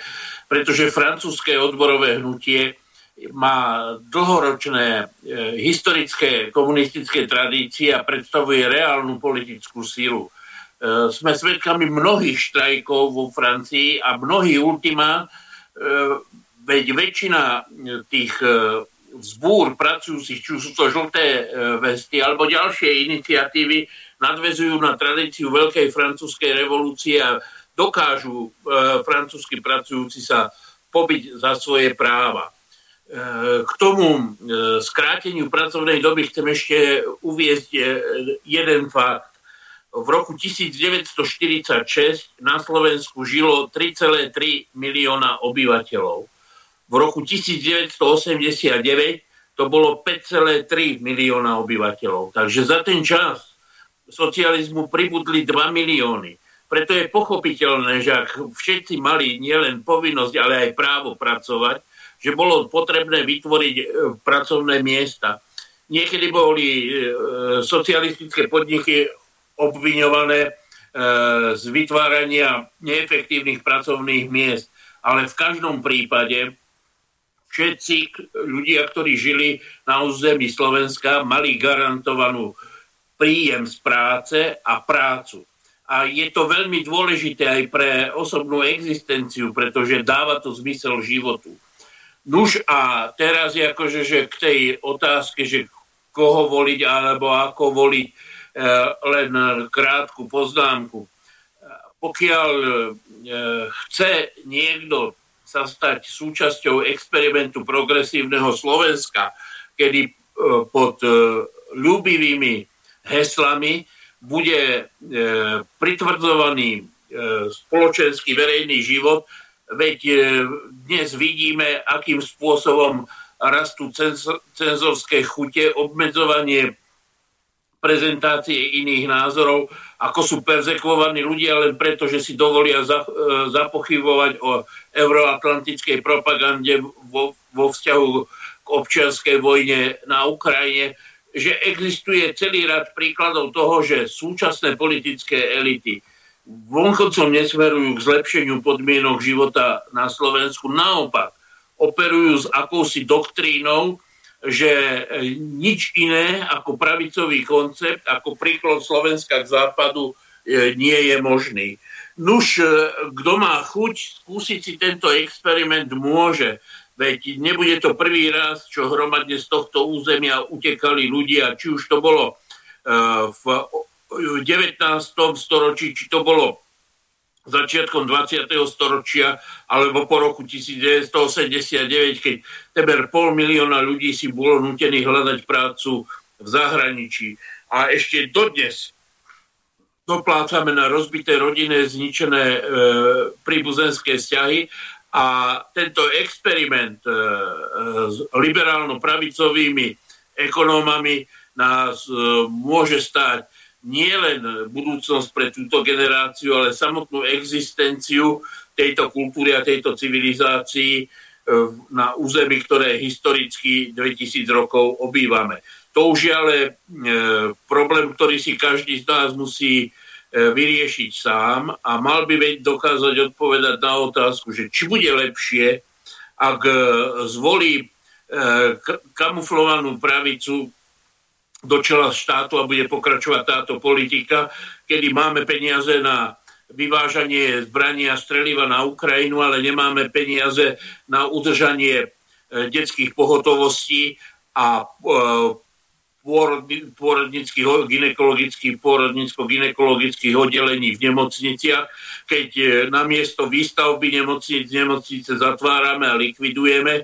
A som presvedčený o tom, že takou čerešičkou na dorte je doktrína pani Cigánikovej, ktorá, Ciga, Cigániková poslankyňa Národnej rady Slovenskej republiky, ktorá hovorí, že musíme si naliať čistého vína a povedať, že nemáme dosť peňazí na súčasnú úroveň zdravotníctva.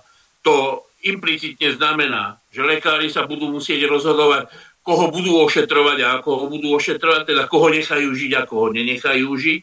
A pacienti sa budú musieť báť ísť nie len do ambulancií, ale aj do nemocníc, pretože už sa nemusia z takéhoto ošetrenia pod e, kuratelou e, týchto pravicových politikov vrátiť zdravý a živý späť ku svojim rodinám. To všetko by sme si mali predtým, než hodíme e, svoju kandidátku, svoj volebný lístok do urny rozmyslieť. Dobre, prejdeme k ďalšej téme, tak ako som to avizoval. Vy organizujete mierové veci. Ľubka, chceš Mirko, reagovať? Chcela by, som, chcela by som len reagovať ako, a podporiť Juraja, lebo ako ďakujem veľmi pekne pánovi Ficovi, že sa chváli tým, že vieme ako zohnúť chrbát vo troje a vieme robiť na troch prácach. Áno, je to geneticky zakodované v Slovákoch, že sme boli staročia pod niekým a že sme boli vlastne stále otroci a poddaní. Uh, takže bohužiaľ áno, ale to by sa mal pán Fico hambiť za to a nie sa chváliť tým. Veď toto je, a to on ako politik, štátnik, toto on sa týmto chválil, mal byť okamžite stiahnutý, okamžite stiahnutý, čo to ako, čo, čo on rozpráva do sveta o Slovákoch. To bolo nenormálne, ako čo si viem, že to už je staré, ale dobre. Ale Jurajovi tiež chcem ho podporiť v tom, že čo sa deje v nemocniciach. Keď dneska všetci dôchodcovia, ktorí v podstate zostali v nemocniciach, keď dnes zavrú ordináciu, slovenské zdravotníctvo, zdravotníctvo skolabovalo, dnes držia nad vodou zdravotníctvo dôchodcovia a to sú nie že roční, dvojroční dôchodcovia.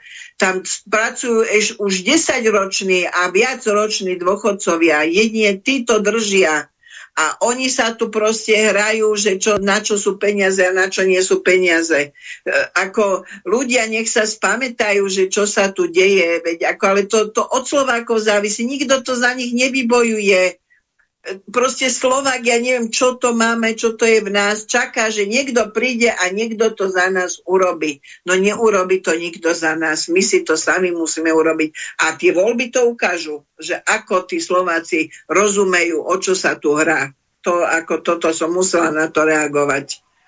Dobre, prejdeme k tej druhej hlavnej téme a to je vyhlásenie neutrality. Je to vôbec možné, pretože u vás v Bratislave prebiehajú či už nejaké tie neviem, či to nazvať prednášky alebo mítingy, stretnutia s občanmi, takisto protesty sa robia.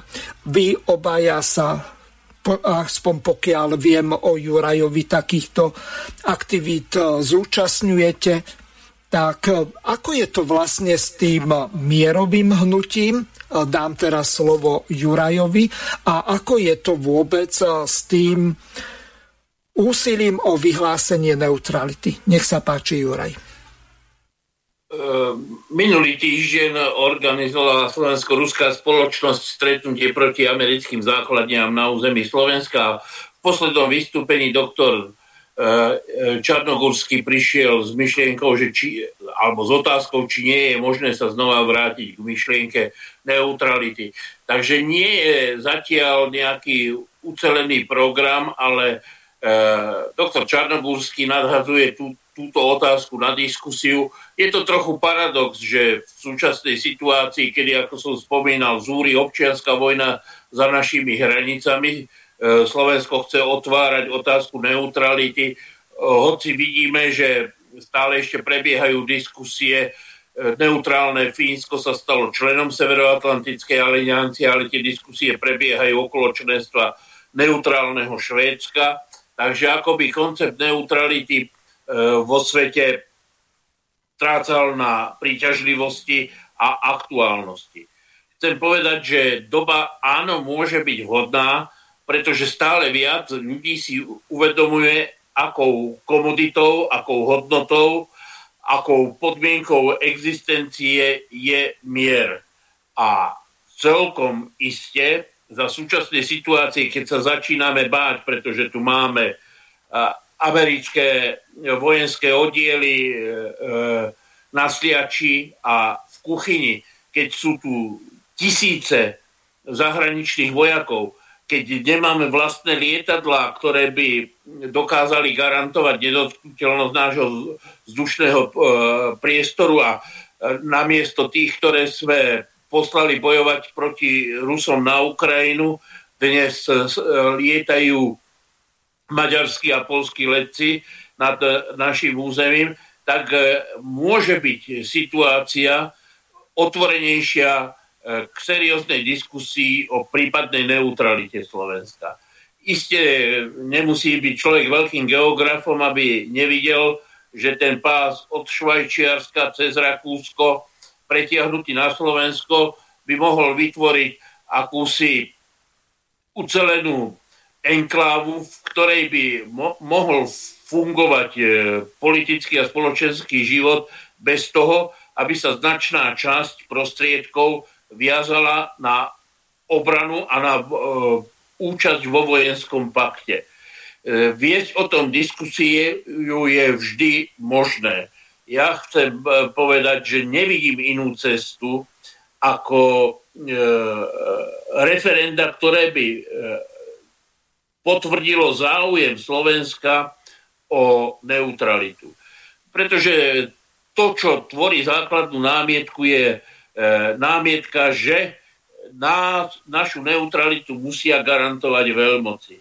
Hoci to nie všetci chcú akceptovať, tak chcem povedať, že myslím článok 5 záverečného dohovoru e, Helsinskej konferencie o bezpečnosti a spolupráci v, Ameri- e, v, v Európe hovorí o tom, že 39 signatárov, medzi ktorými je aj Kanada, aj USA, aj Sovietský zväz a jeho nástupnícke štáty v tomto prípade, e, garantujú všetkým tým, ktorí podpísali tento dokument, že budú mať medzinárodno-politický štatút, pre aký sa rozhodnú. To znamená, že ak by sme sa aj my rozhodli pre neutralitu, tak podľa tohto záverečného aktu by nám ju mali garantovať všetky signatárske e, krajiny e, Helsinského dohovoru o bezpečnosti a spolupráci v Európe.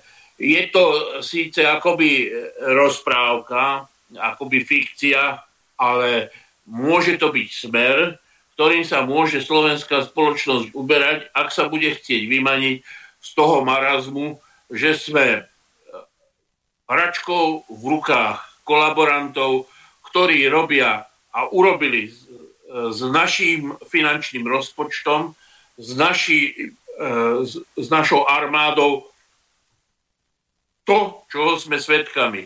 Zbavili Slovensko akejkoľvek boja schopnosti, vydali nás e, do rúk e, zahraničných vojensko-politických centrál a nádej zmeniť to dnes e, nie je ani tak v tom, že sa nájde politická reprezentácia, ktorá sa zoprie e, euroatlantickým generálom, ale skôr v tom, že bude silné občianské hnutie, ktoré sa postaví za neutralitu a v neutralite obsiahnutú suverenitu Slovenska.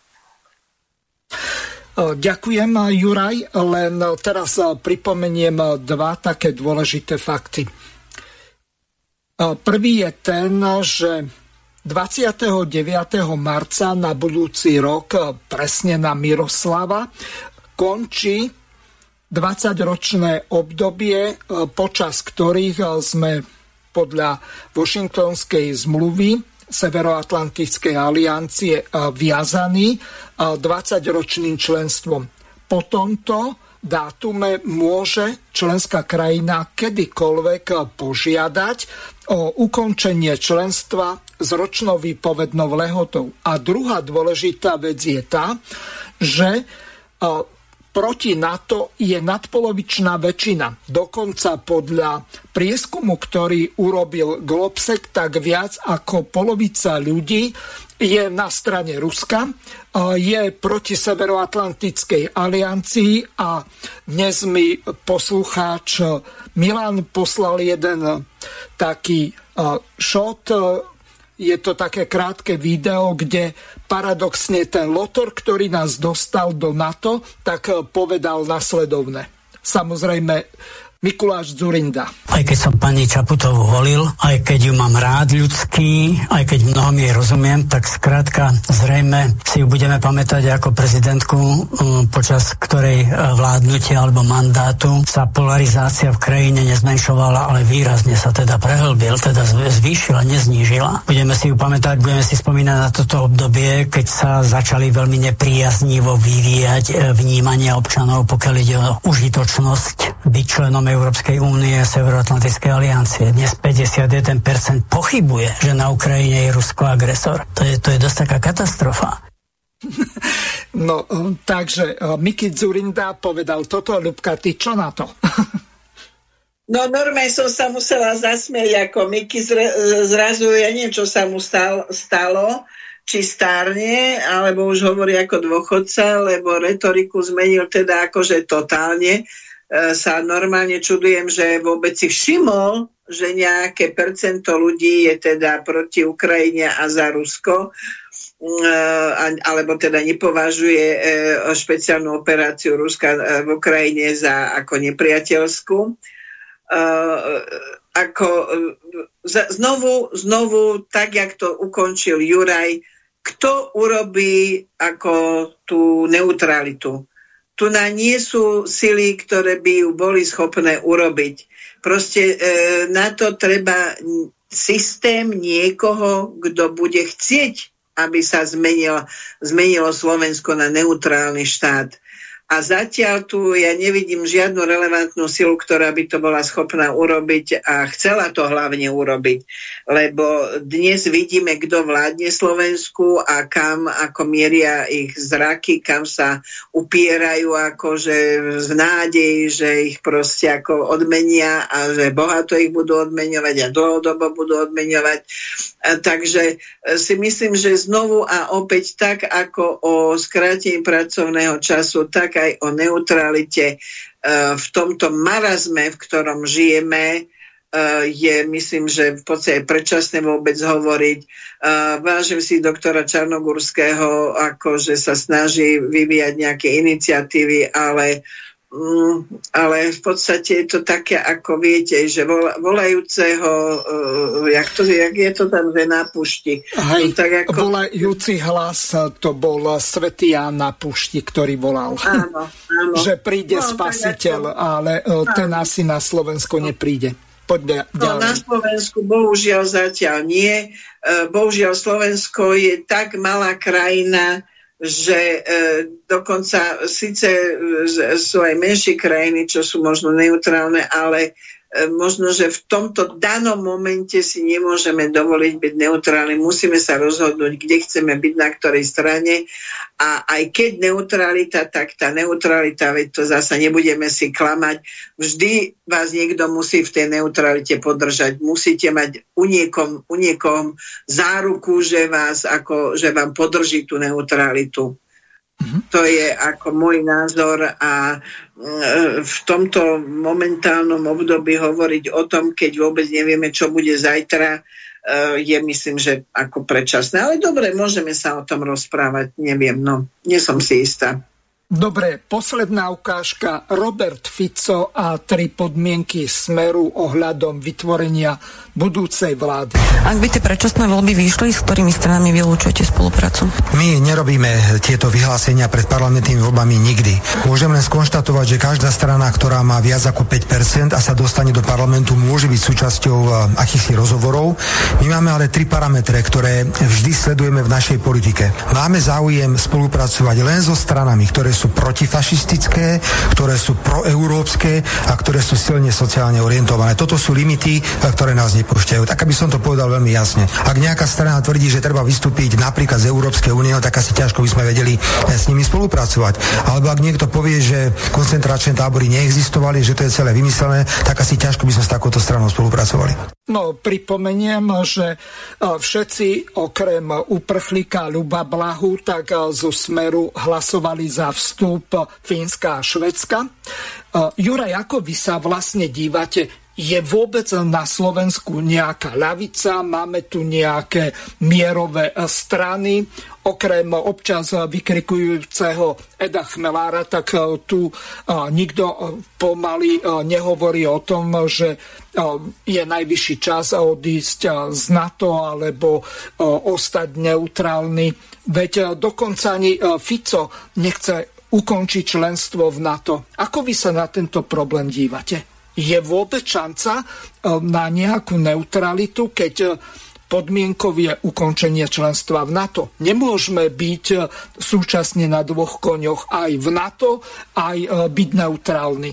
Myslím, že Robert Fico sa poučil z toho, ako prišiel o premiérske kreslo a, a ako bol perzekvovaný po tom, čo si dovolil začať pochybnosti a uplatňovať právo veta v Európskej komisii.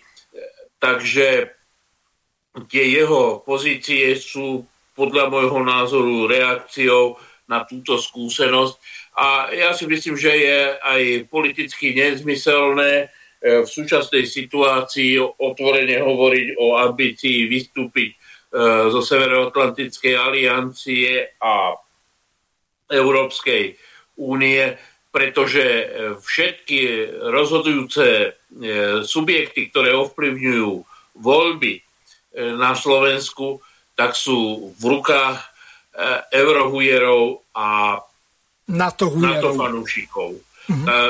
Čiže pokiaľ chce dosiahnuť aký taký výsledok, tak nemôže začať tým, že e, spraví, namaluje si na chrba terč pre všetky útoky e, tejto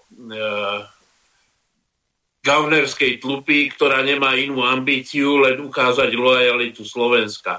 Nechcem ho ospravedlňovať, len pre mňa je dôležité nie to, čo politik hovorí, ale to, čo robí.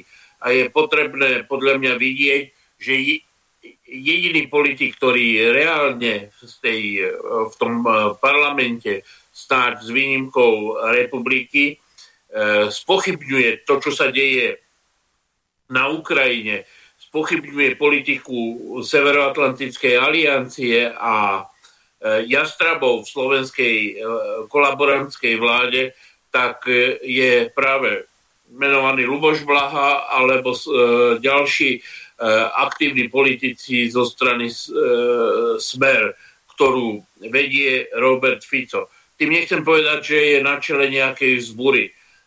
Skôr si myslím, že sa snaží demonstrovať akú takú alternatívu a je podľa mňa na výbere slovenských voličov, že či radšej podporia jasných e, euroaktivistov a podporovateľov Severoatlantickej aliancie, alebo uvoľnia ruky e, Robertovi Ficovi, aby dokázal robiť e, čo možno najsuverénnejšiu politiku.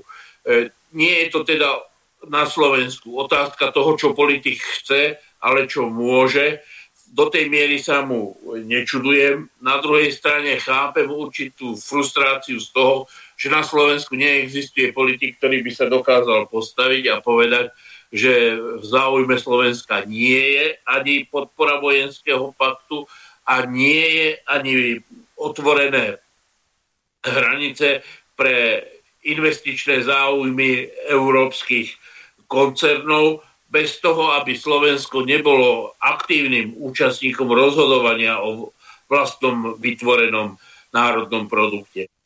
Dobre, do konca relácie už máme len nejaké 4 minútky, tak Ľubka, ty môžeš reagovať na Juraja a takisto bude dobre, keď aj ukončíš túto reláciu a rozlúči sa s poslucháčmi. Nech sa páči, má záverečné slovo.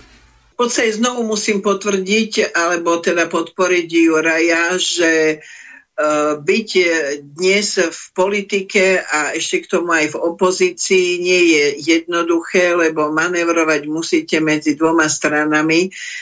A manevrovať treba, že aby aj vlk bol city, aj ovca celá, ani pán Fico nie je svetý, uh, určite aj on narobil strašne veľa chýb, čo mu mnohí vyčítajú, ja tiež vyčítam, ale e, medzi týmto všetkým, čo sa tu deje v tejto ako po, politickej scéne alebo na tejto politickej scéne, e, nechcem ani za neho hlasovať, ani proti nemu, ale koho si vybrať, ako skutočne je to veľmi ťažké, ale ľudia by si mali vybrať v prvom rade e, svoj štát, svoj národ tak by mali rozmýšľať. Ale chcem všetkým povedať, že jeden môj kamarát, ktorý robil v predchádzajúcej garnitúre pred progresívnym Slovenskom, bol trošku možno urazený, ale ani neveľmi. A, po, a čo mi povedal, počkajte, ešte budete plakať. Za nami, že, že my sme boli tí dobrí, že tí, čo teraz prišli, to progresívne Slovensko, to ešte len uvidíte. A ja som v podstate vôbec nerozumela, že o čom rozpráva, ale zjavne mala si pravdu, vedel, o čom hovorí. Takže e, chcem všetkých poslucháčov, ktorí nás počúvali a ktorí aj možno, že sa dozvedia o tomto, vyberajte srdcom a vyberajte, aby váš štát, náš štát bol na prvom mieste. My musíme si zachovať, keď sme si tie stáročia zachovali vlastne identitu, že ostal nám jazyk, sme si zachovali jazyk, kultúru, tradície, e, e, folklórne všelijaké záležitosti, predsa ich nestratíme teraz. Takže ja som za to, aby sme e, bojovali za Slovensko. Takže lúčim sa s vami, vážení posluchači, a verím, že sa ešte stretneme na vlnách Eteru a Slobodného vysielača. Ďakujem veľmi pekne za pozvanie. Ďakujem veľmi pekne doktorke Lubici Blaškovej. Juraj, vaša záverečná minútka. Takže ešte raz poďakovanie všetkým, ktorí nás počúvali. Dúfam, že e, sme prispeli k tomu, aby ste sa zamysleli nad tým, čo sa deje okolo nás všetkých a aby sme pre budúcnosť Slovenska každý urobil toľko, koľko vládzeme.